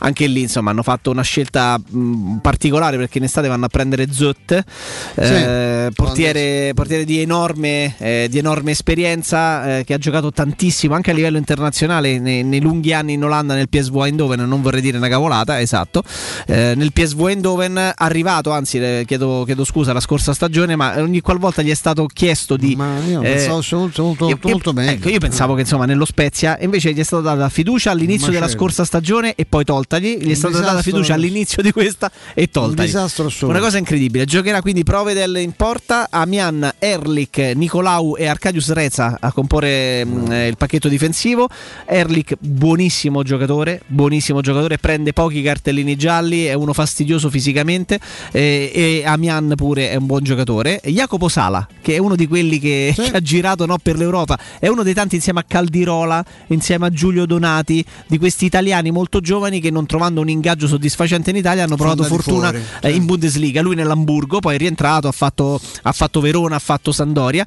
Eh, qui viene riportata come 4-2-3-1 sulla Gazzetta dello Sport con Kivior, eh, anche lui polacco, e Jacopo Sala davanti alla difesa e poi Emanuel Giasi, maggiore e eh, verde alle spalle di Mbalanzola. Quindi probabile potrebbe essere questa la formazione. Sala fa con- prendere regista ormai. Fa regista perché lui Eh, giocava intermedio, sì. ha giocato tanti, tanti anni intermedio di centrocampo, in qualche occasione ha fatto anche l'esterno, un giocatore che mh, insomma spesso e volentieri è stato falcidiato eh, dagli infortuni, però mh, è, è un ragazzo con, con enorme esperienza, uno dei più anziani, uno dei più anziani in questa, in questa rosa che è molto giovane, che è molto giovane con tanti ragazzi under, under 26, under 27, eh, Jacopo Sala eh, ha 30 anni compiuti ed è quello più, più anziano, quello più maturo se vogliamo del, eh, del gruppo. Prima di fermarci e di, di scorrere anche, magari diamo anche i, i risultati eh, finali della, eh, della Sì. Serie B perché è terminata, è terminata la giornata di Serie B eh, in programma oggi con le partite che erano iniziate alle 14. Vi parlo di The King dell'Arrosticino. Poi insomma sabato sera, quindi c'è l'occasione sicuramente per sfruttare e per avere magari un suggerimento ecco, che arrivi anche da noi su cosa fare questa sera. Parliamo del re dell'arrosticino a Roma, ristorazione con il vero arrosticino abruzzese, tante specialità, bruschette, taglieri di salumi e formaggi, fritti fatti in casa, bistecche, eh, hamburger, pizzeria, forno a legna e cacio fritto. The King dell'arrosticino si trova a Roma Sud in via Tuscolana 1373 e a Roma Nord in via Cassia 1569. Poi c'è anche il punto di Ardea, via Nazareno Strampelli numero 2, angolo via Laurentina, aperti la sera dal martedì alla domenica e a pranzo sabato e domenica e festivi. Da The King dell'Arrosticino si possono, ricordiamo, anche vedere tutte le partite in programma eh, sia sui palinsesti di Sky che di Dazon, quindi è consigliata anche la prenotazione, se non altro anche per questo motivo quando poi ci sono partite interessanti, chi, chi lo sa, nello specifico della nostra Roma negli orari serali. www.arrosticinoroma.it, questo è il sito eh, a cui risponde The King dell'Arrosticino per tutte le informazioni. Vi do anche un numero di telefono 331 48 57 156, ve lo ripeto 331 48 57 156. Punizione per la Salernitana, Eh, Stefano, prendo spunto da questa cosa, così chiudiamo un file e poi ne apriamo un altro nella seconda eh, parte di quest'ora ultima della nostra trasmissione per oggi. Simone Verdi, due carriere a confronto di due giocatori che peraltro eh, no, eh, sono- hanno militato anche nella stessa, eh, nella stessa squadra, perché Simone Verdi eh, sboccia al Bologna e Arnautovic attu- attualmente è il centravanti del, del Bologna. Eh, il tuo giudizio su Arnautovic e se tu ti sei dato una spiegazione alla carriera totalmente controversa di Simone Verdi. Arnautovic ha un carattere impossibile, non- tra l'altro è tu- tutto tranne che, che simpatico, poi deve essersi convinto troppo presto anche per un fatto di assonanza di essere erede di Ibrahimovic, insomma è quanto di più lontano, però insomma, nel complesso non è un cattivo giocatore, non lo prenderei mai per altre ragioni, ma insomma nel complesso è un buon giocatore. Verdi è una sorta di mistero. Tu sapere che uno, forse, forse un po' ho capito perché che stravede per Arnautovic è il nostro amico eh, l'uomo della notte, adesso un po' meno della notte perché gli hanno cambiato fascia, no? ma Danilo Fiorani è convinto che eh, Verdi sia una sorta di, eh, di fuoriclasse. Io credo che sia un po' perché è un po' come lui. Io ho visto giocare a calcio Danilo e Danilo eh, a Tu parte dici la- si ispira a Simone Verdi? No, a parte il panzotto è uno che sa giocare a pallone, cioè, eh, sia tecnicamente che Qualità con posizione in campo è uno, è uno che ha sa cos'è il calcio, eh, proprio, c'ha, c'ha i piedi da, da calciatore anche, anche di buon livello. Eh, Verdi è, è un incompiuto, è, è- è quasi un mistero secondo me, perché devo dirti che vedere, io mi ricordo una partita in particolare in cui riuscì a segnare, poi perse persero, due punizioni, una col destro e una col sinistro, cioè sono pochi, pochi giocatori in Europa sono in grado di fare questa cosa. Mi ricordo il primo Schneider andò a fare l'osservatore eh, per l'Inter eh, Salvatore Bagni e tornando gli, disse io non ho mai visto uno che batte, ha battuto sei calci d'angolo, li batte da una parte col sinistro, dall'altra col destro, cioè, non visto un giocatore che ha quella capacità di calcio da fermo in quel modo. Schneider era meglio di Verdi ovviamente, ma eh, Verdi è un, è un giocatore che poteva fare, poteva fare molto più. Non lo conosco come carattere, temo che lì ci sia un problema evidentemente caratteriale. Lui ha avuto un paio di treni eh, per fermarsi, su, pensa a Napoli, pensa a Torino, no? Eh, si, è sempre, si, è sempre, fermato a, a, metà strada, ecco, prima della stazione. Questo è un tentativo di recupero per, la, per una squadra come la, la Salernitana, potrebbe essere l'ambiente giusto. Quanti anni c'ha l'altro? Eh, 92. Eh, insomma, Quindi non è più, non è più un pupo, eh, esatto, non è più un pupo da un pezzo. Eh, a Salerno lui potrebbe trovare una dimensione perché indubbiamente questo è un giocatore per la Serie B diventa un lusso a patto che appunto alla qualità tecnica lui faccia anche trovi anche un po' di continuità che è sempre stata una cosa che, che gli è mancata tanto uno, uno, dei grandi misteri perché tante volte abbiamo detto no Stefano come in una carriera magari di 10 12 15 nei casi più, più, più eccezionali di 20 25 anni ma veramente li contiamo sulla punta delle dita i calciatori siano magari in grado nell'arco di questo, in questo arco temporale di fare molto bene magari per tre stagioni per quattro sì. per sette già trovare qualcuno che fa continuativamente bene per 10 stagioni Eh, di fila vuol dire che sei un grande giocatore. Ah. Eh, altrimenti no, non fai molto bene per 10 stagioni di fila se non appartieni a quella categoria. E poi ci sono quelli che, che vivono quasi di luce riflessa per sei mesi fatti in maniera eccezionale, per una stagione fatta in maniera clamorosa. È il caso di Simone Verdi, ragazzi, non me ne voglia il giocatore, ma è quello. Fa una grande stagione nel Bologna, si guadagna addirittura la, La convocazione in nazionale. Si guadagna 10 addi- gol, addirittura la eh, convocazione in nazionale. Sì. Passa al Napoli, cifra mostre 25 milioni di No, euro. no, perché era il colpo della- dell'estate. Fa malissimo al Napoli, male. ril- prova a rilanciarsi al Torino, peraltro obbligo di riscatto anche lì a 20-22 milioni di euro con un prestito oneroso, quindi è sempre una cifra molto importante. Riesce nell'impresa in tre anni, in, tre- in due stagioni e mezzo al Torino di fare mm, meno, sì, lui meno della metà dei gol che aveva fatto in quell'anno al Bologna, però è un giocatore che sta in Serie A e che è, è un mistero come, come no, possa aver fatto un campionato. Se tu fai quel campionato, credo, no Stefano, le doti ce le hai. Ce l'hai, ma certo. Eh, come possono poi rimanere sopite per eh, quattro anni successivi? Non si sa Veramente. lui qua- È i treni li ha persi lì, insomma, tra Napoli dove va nel 2018 no? e poi il Torino ha perso i treni importanti. Adesso la dimensione oggettivamente è Salerno, dove puoi fare la carriera di, di- mi mi ricordo. Te ne giocatori vengono in anche- mente alt- altri due o tre nomi, Stefano, di giocatori che hanno fatto un'annata pazzesca, importantissima. E poi non ti dico, non voglio mancare di rispetto a Simone No, Verdi, ma però hanno, man- hanno campato di rendita per quella stagione pazzesca che hanno fatto. Te Ma ne vengono in tanti, mente? Io penso, ecco, mi viene in mente adesso, visto che eh, si- siamo scesi, scende di categoria, mi spiace dirlo, ma insomma è chiaro che tra Napoli, Torino e Salerno c'è una, non ha, preso l'ascensore per, per scendere al piano terra, ecco, non è andato ai piani alti. Io mi ricordo per esempio Nicolas Viola, che era uno di cui si parlava in un modo pazzesco, ma mh, poi mh, sì. È particolare come cosa. sì, eh. sono giocatori. mh, ci, ci sono quelli. beh, pe- pensa te, eh, un altro caso che riguarda noi, cioè pensa ai Turbe. Cioè i Turbe che era Bra- eh, vedi, considerato ecco, vedi, l'abbiamo Maradona trovato, da eh. giovane, poi non è Maradona, comunque torna in Italia, fa un campionato col, col Verona. Mi ricordo una partita qui all'Olimpico, lui era- fu annunciato assente tutta la settimana, c'è un problema muscolare, gioca contro la Lazio, fa una, gli fa una capoccia alla Lazio che dovevano sparargli per prenderlo, viene a Roma, cioè, "Ma, se uno con questa velocità, con questi piedi, che colpo è? I, Tur- i Turbe sono per, cioè, non è che poi ci sei ripreso da un'altra parte, Turbe è morto a Roma. Cioè è venuto a Roma invece- e Si, sparisce. si può bravi, Parlavamo di un Stefano, giocatore eh. che era considerato veramente fuori classe. Si eh. parla, si pa- i turbe, si può dire tranquillamente. 93 lui peraltro, quindi parliamo ancora di uno che Sì. avrebbe davanti ancora potrebbe ancora giocare 3-4 a anni livello, buoni. cioè con quei piedi. Poi. un giocatore che ha letteralmente campato di rendita per una stagione molto buona. Molto buona, fece 8 gol, non è che ne fece Sì, però 18. eh. partite molto fece, fece 8 gol sì, in un sì. Verona eh,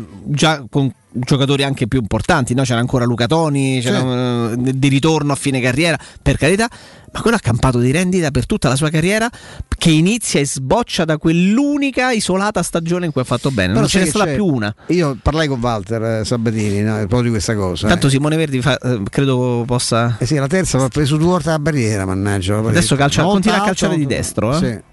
Beh, lui non fa differenza. Vediamo se se questa punizione, la punizione dal limite al 61esimo, sempre 1-0 per il Bologna a Salerno. Vediamo adesso.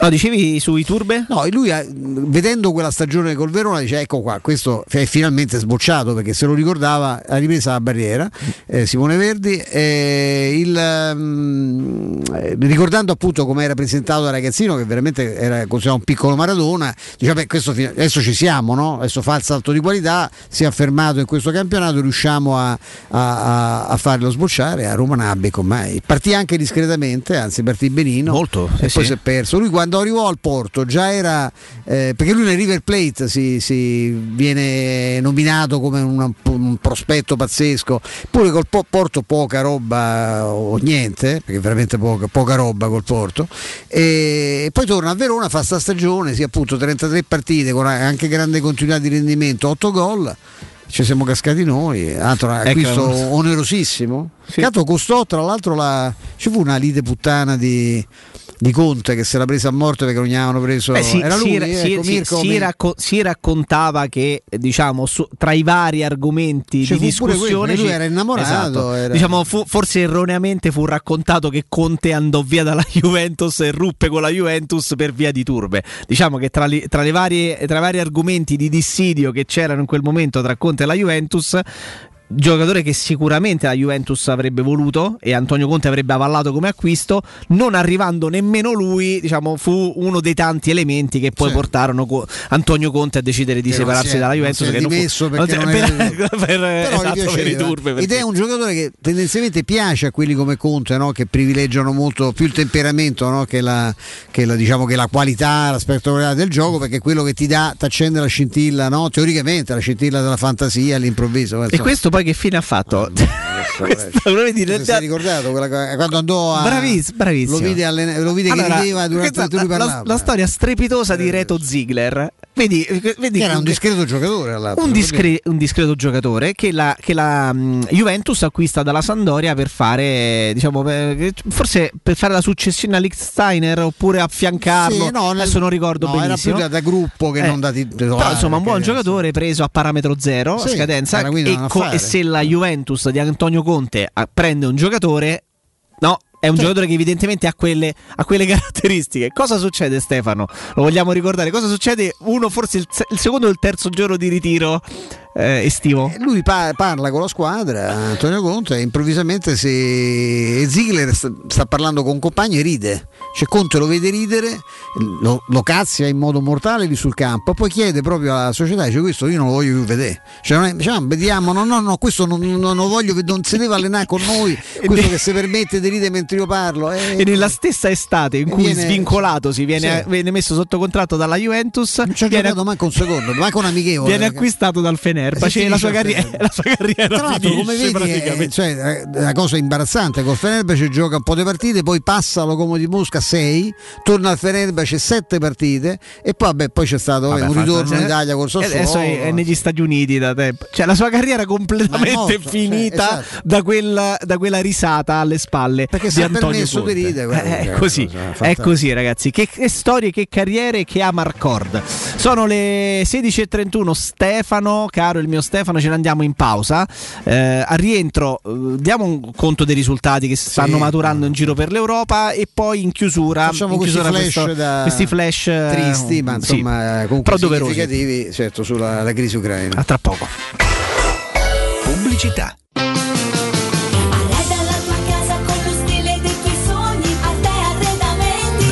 Arredamenti sono arrivati i saldi. Sconti fino al 60% su tutti i mobili, anche a misura. Da Arte trovi tanti soggiorni, cucine, divani, armadi scontati fino al 60%. Arte è a Roma, in viale dei Colli Portuensi 500, in via di Torrevecchia 1035 e in via Quirino Maiorana 154. Arreda la tua casa con lo stile dei tuoi sogni, Arte Arredamenti. www.artecollacadavanti.it Vuoi assaporare la migliore cucina di pesce a Roma? E allora vieni da Crudo Co. Ti aspettano le nostre specialità del mare, come le migliori ostriche, gamberi e aragoste, cicale di mare, lato di crudi su tre piani e come non parlare degli spaghetti con i ricci, i paccheri all'astice e altri ottimi primi e secondi. Crudo Co. In via Tuscolana 452. Prenotazioni allo 06 89 344 962. Ristorante crudoeco.com.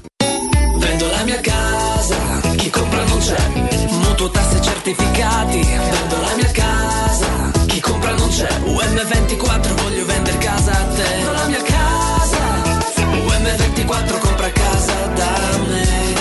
Ormai lo sanno tutti. Chiama UM24 e troverai l'acquirente giusto per il tuo immobile. UM24 acquista direttamente la tua casa e ti fa realizzare il prezzo di mercato 06 87 18 12 12. UM24.it Il sistema costruttivo Brick è utile perché si movimenta facilmente, è utile perché consente i tempi certi di realizzazione, è utile perché si costruisce a secco ed offre le pareti pronte in 8 ore finite e tinteggiate, è utile perché è certificato per sostenere qualsiasi carico con qualsiasi sistema di fissaggio, è utile a tutti perché è un manufatto realizzato con una percentuale di polimeri provenienti da materie plastiche riciclate e quindi è utile all'ambiente. Il sistema costruttivo Brick rispetta i criteri minimi ambientali ed è un prodotto Prefedil. Vorresti sostituire le tue vecchie finestre con dei nuovi serramenti in PVC a risparmio energetico senza dover spendere una fortuna? Da Innova Serramenti, fabbrica infissi in PVC e porte blindate, puoi avere i nuovi infissi a metà prezzo, anche a rate con finanziamento a tasso zero. Basta cedere il tuo ecobonus statale ed ottenere uno sconto in fattura di pari importo, grazie al quale risparmierai subito il 50%. Chiama subito Innova Serramenti all'800 300 527 o visita il sito innovaserramenti.com. Innova Serramenti. Qualità al miglior prezzo. Un caro saluto da Michele Plastino e questo è un comunicato dedicato a tutte e a tutti coloro che sono appassionati di giornalismo. Il mondo si riapre e riaprono anche le iscrizioni al mio corso di comunicazione e giornalismo, il piccolo gruppo che da anni è con voi. Per chi vuole informazioni può vedere il sito a mio nome, ma meglio ancora mandare un'email con il vostro nome e telefono e vi contatto personalmente. Email micheleplastino chiocciolavirgilio.it Vuoi il ciuscio? Vuoi il biberò? Te porto da King da Rosticino? Roma Sud, via Tuscolana 1373. Roma Nord, via Cassia 1569. Ad Ardea, via Laurentina, angolo via Strampelli. Arrosticinoroma.it. Arde King da Rosticino. Portasce il pupe un romanzo. Non fallo, è criminale. Quando Roma brucia, Nerone placa le sue fiamme. Nerone, l'amaro di Roma. Un gran liquore che racchiude in sé millenni di storia, arte e civiltà. Asciutto al palato, dal gusto pieno, che regala intense sensazioni. A Roma nasce Nerone, un incendio di sapore. Nel centro di Ostia, in una zona commerciale ad alta percorrenza, la società SIPA dispone di negozi di varie metrature, locali liberi e disponibili da subito, adatti a qualsiasi tipo di attività, in una posizione privilegiata e centrale. La zona signorile, la collocazione commerciale e gli ampi parcheggi nei pressi rendono questo immobile un ottimo investimento. Per qualsiasi informazione rivolgetevi al 345 713 5407 e visitate il sito www.keicalt.com. SIPA SRL è una società del gruppo Edoardo Caltagirone. Le chiavi della tua nuova casa senza costi di intermediazione. Teleradio Stereo 92.7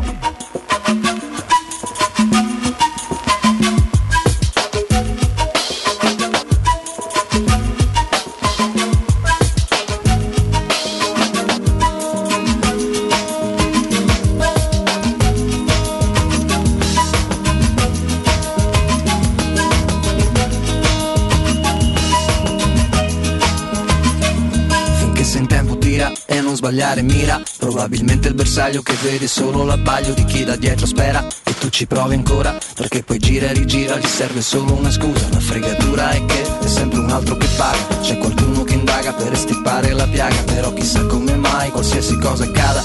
Nel palazzo lontano nessuno fa una piega Serve una testa che cade poi chi se ne frega La prima testa di E cazzo come spesso, eh, come spesso accade, insomma, i, i fuori onda delle trasmissioni sono sempre divertenti e interessanti quanto le trasmissioni stesse. E, e con Stefano spesso e volentieri, spesso e volentieri capita così. Andiamo a vedere eh, quali sono i risultati che stanno, ma- senti, che stanno maturando, eh, o che sono maturati eh, fino a questo momento in giro per l'Europa, ma lo facciamo proprio tra un istante che dobbiamo permettere al nostro apparecchio di, eh, di- di sistemare il tutto. Nel frattempo rimane sempre invariato il risultato a, a Salerno 0-1 con eh, il gol di Marco Arnautovic nel primo tempo in Germania. Questo lo facciamo anche a favore e a beneficio dei nostri amici eh, scommettitori, ascoltatori, tanti, eccetera, tanti perché che tanti insomma si fanno le- scommettono le anche.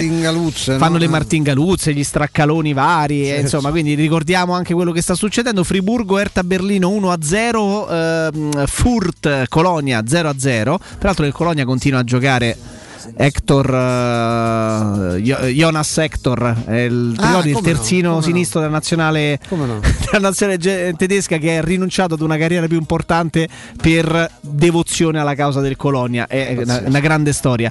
Bayer Leverkusen Arminia Bielefeld 1-0 è assegnato Alario non ha segnato Patrick Schick che non, è, che non è nemmeno, che non è nemmeno in, mm, eh, in campo. No volevo cercare di capire sì per il polpaccio che non mi ricordavo se fosse ginocchio o polpaccio. Borussia Mönchengladbach Wolfsburg 1-2 Union Berlino eh, Mainz sta facendo un 1-0 campionato veramente sta facendo un campionato veramente pazzesco con Sommer in porta con Zaccaria che è andato via insomma hanno qualche problema di, di troppo. Alle 18.30 c'è Eintracht Francoforte contro il Bayern Monaco. In Premier League il Tottenham di Antonio Conte ha asfaltato il Leeds di Marcelo Bielsa. Il eh, Newcastle sta vincendo contro il Brentford Brighton Aston Villa 0-0 Crystal Palace Barnley 1-0 Intanto pareggio della Salernitana bel gol pure, con il gol. di Ortea, di Sortea, chiedo scusa.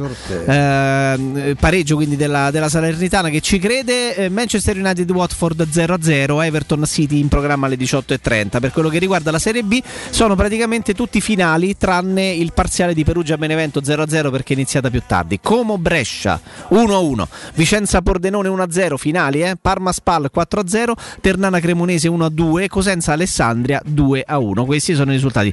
Un bel gol, un bel gol di, eh, di Zortea al 73esimo. Se mi chiedi chi è, potrebbe essere Buciardo perché non sappiamo mai, conosciamo a malapena l'esistenza. il giovane Nadir. Zortea, eh, sinistro. giovane Nadir Zortea, eh, ragazzo, ragazzo che gioca insomma centrale di difesa, eh, a dispetto del, a dispetto del nome, del nome è eh, italiano, cioè nel senso nazionalità italiana. Esatto, nazionalità italiana. Peraltro l'anno scorso era alla Cremonese con, eh, con Marco Carnesecchi. Ah, che ha fatto pure tante partite quell'anno Sì, sì, sì. La- Eh, Viene dalla primavera dell'Atalanta. Viene dalla primavera dell'Atalanta e non a caso l'Atalanta. Di, di cui che è proprietario anche del cartellino di Marco Carnesecchi, del portiere dell'Under 21 che sta andando alla, alla stragrande. Sbagliano pochi loro. Eh, esatto, infatti, poi manda, vedi, manda, li manda magari in coppia o in tris o, in poker dassi, li manda in Serie B e poi, poi magari qualcuno se lo, se lo riporterà. Quindi questa è, questa è la situazione, vi abbiamo dato, vi abbiamo dato un pochino eh, conto di tutto quello che, tutto quello che sta succedendo. 1-1 e mancano 15, 15 minuti più Eh recupero sì, alla fine eh della sì, partita. eh Però Stefano, visto che ne mancano una decina a noi o giù di lì prima di salutarci, eh, dopo ricordiamo il palinsesto continuerà ancora rigorosamente in diretta con Riccardo Cotumaccio ed Alessandro Ricchio che vi terranno compagnia per le prossime ore, però noi insomma tra un quarto d'ora scarso eh, iniziamo a salutarvi ed, era, ed è giusto, corretto Stefano, ringraziamo anche il nostro direttore Peppe Lo Monaco per, Eh, che ci ha fatto per, eh, questo per- regalo da- per segnalazioni che arrivano. da redattore. Eh, che questa radio è così, mi permetto sì. di dire. eh, eh, poi tanti, io per primo ce- se lo scorda ogni tanto, però insomma noi, noi- lavoriamo veramente in, in team. È bello in una giornata come questa, non abbiamo ovviamente meno personale, ci sono meno redattori. Noi in questo spazio ci avvaliamo anche oggi i collegamenti, a parte quello eh, con Perino, no? il il responsabile di essere il messaggero, che è un collegamento ovviamente ispirato eh, essenzialmente da, da Mimmo Ferretti, ovviamente, ma insomma il lavoro di Flavio Maria Tassotti l'avete visto, anche c'è stato, abbiamo cercato di, dare, di aprire questa finestra eh, dal, mm, eh, da- da- dal- da- dal Spezia, perché insomma, l'avversario di Roma è quello, però ecco poi c'è un, c'è un contributo totale ecco, e Peppe, che è il nostro direttore artistico, mi ha girato una serie di, di flash molto eh, molto interessanti e che, che- che- ci danno una, una chiave di lettura, no? se volete in pillole, di, di questa tragedia che è in, è in corso. Sono delle istantanee, no? Forse delle, delle immagini che possono essere simbolicamente Sì. importanti per eh, Siamo raffigurare quello che sta partiti con questa presa di posizione di raro coraggio, una vera perla di coraggio di Elena Kovalskaya, direttrice del May- Mayrold Center, il teatro eh, di Stato di Mosca, quindi c'è qualcosa di, eh, ancora di più, il teatro di proprietà dello Stato di Mosca che si è dimessa per protesta nei confronti della decisione di Putin di attaccare l'Ucraina con questa frase che eh, così vi- non c'è bisogno che io commenti, è impossibile lavorare per un assassino e riscuotere uno stipendio da lui, questa è stata la cosa con cui abbiamo aperto. E c'era poi il, eh, quest'altra notizia agghiacciante che avete letto stamani del, del ragazzo, il soldato Sì. ucraino, un geniere dell'esercito che si è offerto volontario per minare eh, la struttura di un ponte per bloccare i carri armati russi, eh, quando ha fa- ha- si è reso conto che non avrebbe fatto a tempo anche per l'avvicinarsi dei, dei blindati a, far, a innescare le bombe, si è fatto esplodere. Si è fatto esplodere per far crollare questo, punto- questo ponte in questa località nella regione di Kherson che si chiama Enicesk e insomma è, è già ovviamente eh, salutato come un eroe, eh, e- però insomma non, c'è più e ha fatto questo,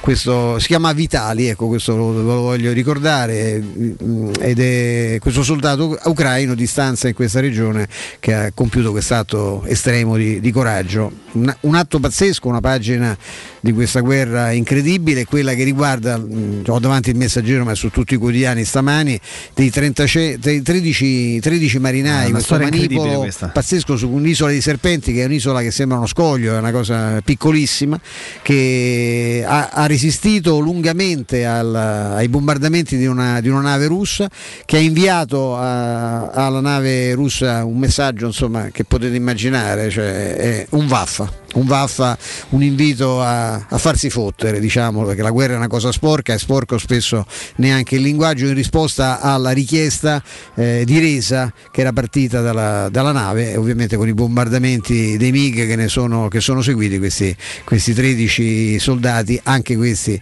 cantati come eroi, eh, sono tutti quanti deceduti, comunque un'impresa di resistenza pazzesca perché ci sono volute ore perché eh, questa- questa- questo manipolo di marinai si, si arrendesse e, e- e non si è arresa. Poi c'è vabbè, la dichiarazione basta guardare foto, a volte vedere le facce, insomma eh, l'ombroso ci farebbe un trattato. Il leader della Repubblica Cecena, eh, Ramzan eh, Kadyrov, ha detto a Zelensky che deve chiedere scusa a Putin e su questo io mi astengo ovviamente dai commenti. C'è una immagine molto bella, è un, è un reel di, di- credo di TikTok, eh, chissà chi ha, chi ha postato, eh, che appunto fa vedere una, una donna ucraina che non so poi per- con quale spirito, visto che insomma stava parlando con un soldato in un momento ovviamente anche di, di grande tensione con i bombardamenti in corsa, lo invita a mettersi in tasca dei semi di girasole perché dice così quando morirai e ti seppelliranno nasceranno dei fiori. Questo gli dice, no- no- con tutto il rispetto, non mi sembra una, una discussione costruttiva e propositiva, francamente, anche perché questo per primo, pur stando lì eh, a, a svolgere la- il, il suo dovere, non- non- evidentemente non ha tanta voglia di parlare della- dell'ipotesi della sua morte, la invita a- a- ad allontanarsi, a lasciarlo, appunto, a lasciarlo lavorare, lo fa con enorme garbo. eh. Il militare lei si allontana, dice: sì, sì, ma mettete questi fiori in tasca perché farai, farai- così farai una cosa per la, per la natura. E vabbè, lasciamo stare, la guerra fa, fa strani scherzi ai, ai civili ovviamente che facilmente perdono la testa. C'è una, c'è una serie di foto che sono impressionanti, c'è un ragazzo che potrebbe essere uno di noi, uno dei nostri figli, con un, un bomberino blu e il cappuccio in testa, gli occhiali, un ragazzo che sembra uscito da, da un liceo, da una, da- una biblioteca che sta col, impugna il Kalashnikov e fa eh, la guardia a un centro commerciale eh, di, di- di Kiev. Ed è un'immagine emblematica perché quella eh, che, che vediamo riprodotta dalle strade dove i civili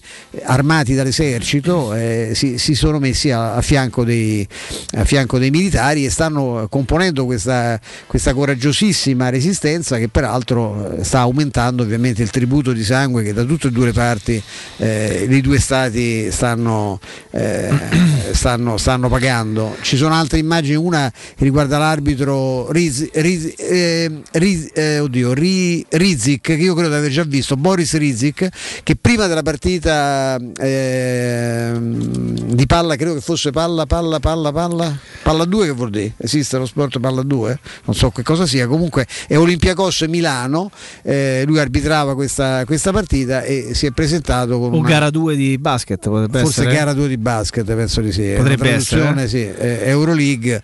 Insomma, fa, pubblica, pubblica- ha postato questa foto di lui, appunto, divisa d'arbitro, che con cartello Stop War si schiera ovviamente. Ce ne, sono, ce ne sono tantissime Stefano, la cosa che fa, che fa molto riflettere, sempre continuando a, a guardare quelli che sono i fatti, quelli che sono eh, gli elementi oggettivi che, che ci arrivano eh, prendendo, eh, prendendo atto de- de- de- di ciò che sta succedendo lì attraverso fotografie istantanee, immagini, la normalità mh, che, che si vive in queste ore a Kiev, raccontano gli inviati di guerra, nel vedere, a parte che c'è stata la corsa alle armi eh, reale, perché eh, sono di- più di 18.000 i volontari che si sono presentati eh, e che hanno preso quindi le armi che sono state messe a disposizione da parte del governo ucraino nella città di Kiev per partecipare alla resistenza.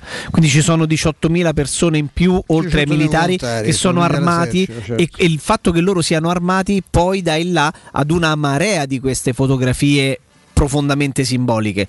Il ragazzo che si è sposato con Eh, tracolla, davanti, no? sì. Esatto. Sviatoslav che ha sposato Iarina, una storia tenerissima, eh, non certo per il finale perché finita la cerimonia che hanno celebrato tra l'altro con i, consu- con i costumi classici tradizionali dell'Ucraina, hanno imbracciato tutti e due il Kalashnikov, si sono fatti fotografare abbracciati con i fucili in pugno e c'è quest'ultima notizia che sempre che mi mi gira sempre Peppe, forse è la più straziante di tutte, che ci sono un gruppo anche cospicuo di mamme eh, ucraine che hanno fatto stampare degli adesivi con il gruppo eh, clamorosa sanguigno dei propri figli e lo hanno attaccato ai vestiti dei bambini, Questo, per- pronte alla guerra in questa forma eh, agghiacciante. Cioè, se i bambini dovessero essere feriti, avessero bisogno di una, una esatto. trasfusione, è Sappiate che immediatamente questo- visibile esatto. sui loro maglioni, C'è- sui loro cappottini eh, il, il- il gruppo sanguigno. è, sono- è- è un'immagine tanto tragica quanto, quanto tenera.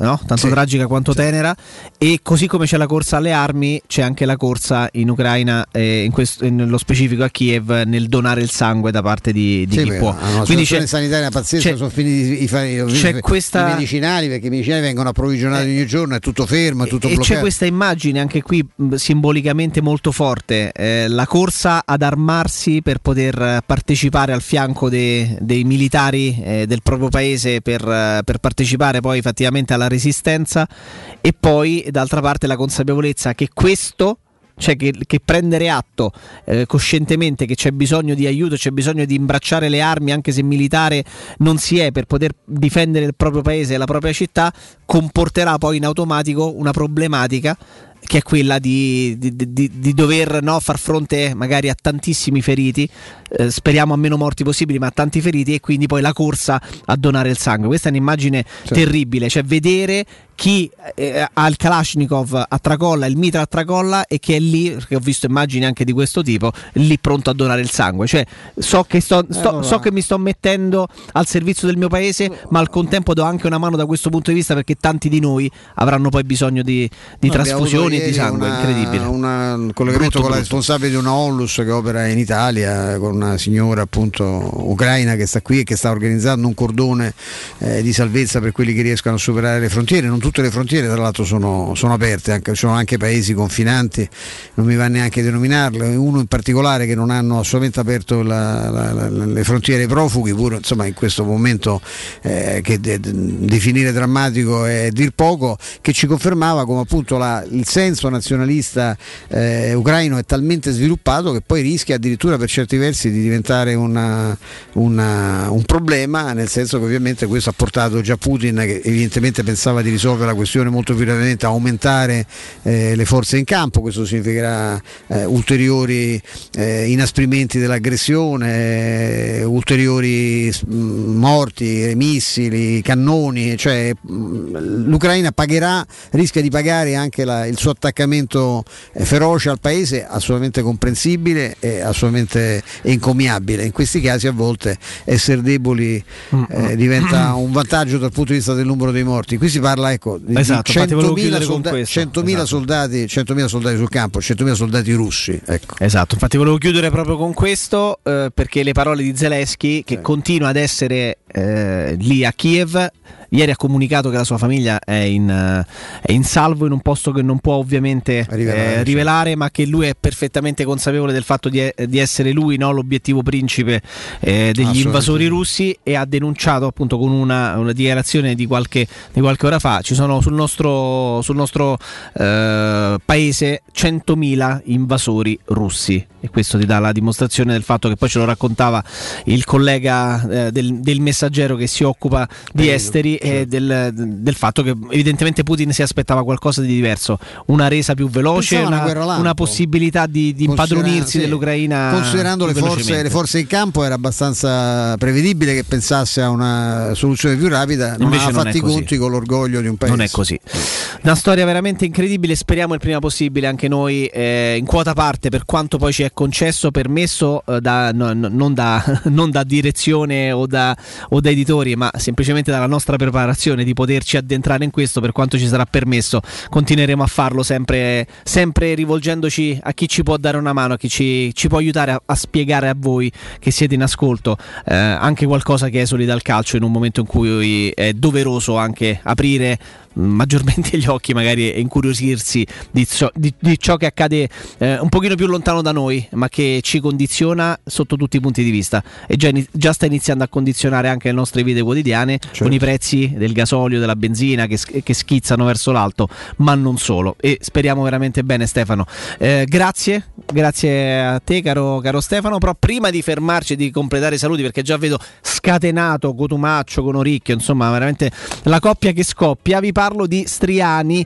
Eh, dalle- dal 1971 Striani rende le vostre case più belle sicure e confortevoli. Striani porte e finestre d'arredamento tende da sole, zanzariere infissi e avvolgibili in PVC alluminio oppure ferro coibentato con la garanzia di lavori eseguiti a regola d'arte ed un servizio post vendita accuratissimo per una perfetta funzionabilità. Promozione ovviamente per tutti gli ascoltatori di Teleradio Stereo c'è sempre perché acquistando le nuove finestre avvolgibili in PVC sono in omaggio, metteteli alla prova. Striani si trova in via Genzano numero 46. Per tutte le informazioni 06 788 6672. Ve lo ripeto 06 788 6672, ma c'è anche un sito internet di riferimento, quindi cercate e cliccate www.striani.it. Scatenati, scatenatissimi. Grazie Stefano Petrucci. Grazie a te Jacopo. Grazie a Mimo Ferretti che ci ha tenuto compagnia fino alle 16, grazie a Mirko Bonocore in cabina di eh, regia e grazie ad Alessandro Ricchio e a Riccardo Cotumaccio che un Oh no, un po', un pochino alla Lambertone. Oh, Cotumaccio! Eh, eh, adesso lo, lo- lo- accogliamo in studio al nostro posto. Vi terranno compagnia fino alle eh, 20. Fino alle 20, beh, giustamente palinsesto in diretta. Stefano, ti, ti si ritrova lunedì a È partire dalle piacere, 14. alle 14 eh? speriamo, penso ci sia Robby che si, in Fascelli che si rimetterà, ci sarà sempre Mimmo Ferretti e tu ovviamente ti riaggregherai. Mi a- riaggregherò alla mattina. Ero in prestito Riccardo senza obblighi, senza obblighi di, di di riscatto, riscatto. né prestito oneroso. Era proprio così per la serie un contingente. Quindi va, va- va là e poi, poi eh, sbrigate pure a tornare, capito? Perché tanto non c'è. Vabbè, insomma, lasciamo, lasciamo così. E chiaramente si scherza. Un abbraccio forte, Stefano. Forza Roma. Sempre. Ciao. Ciao.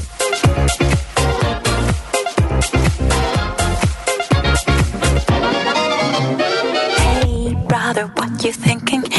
That on record spinning. You feel the rhythm going. Legs ain't got time to lay low. Your knees are bending, so it's time to get up and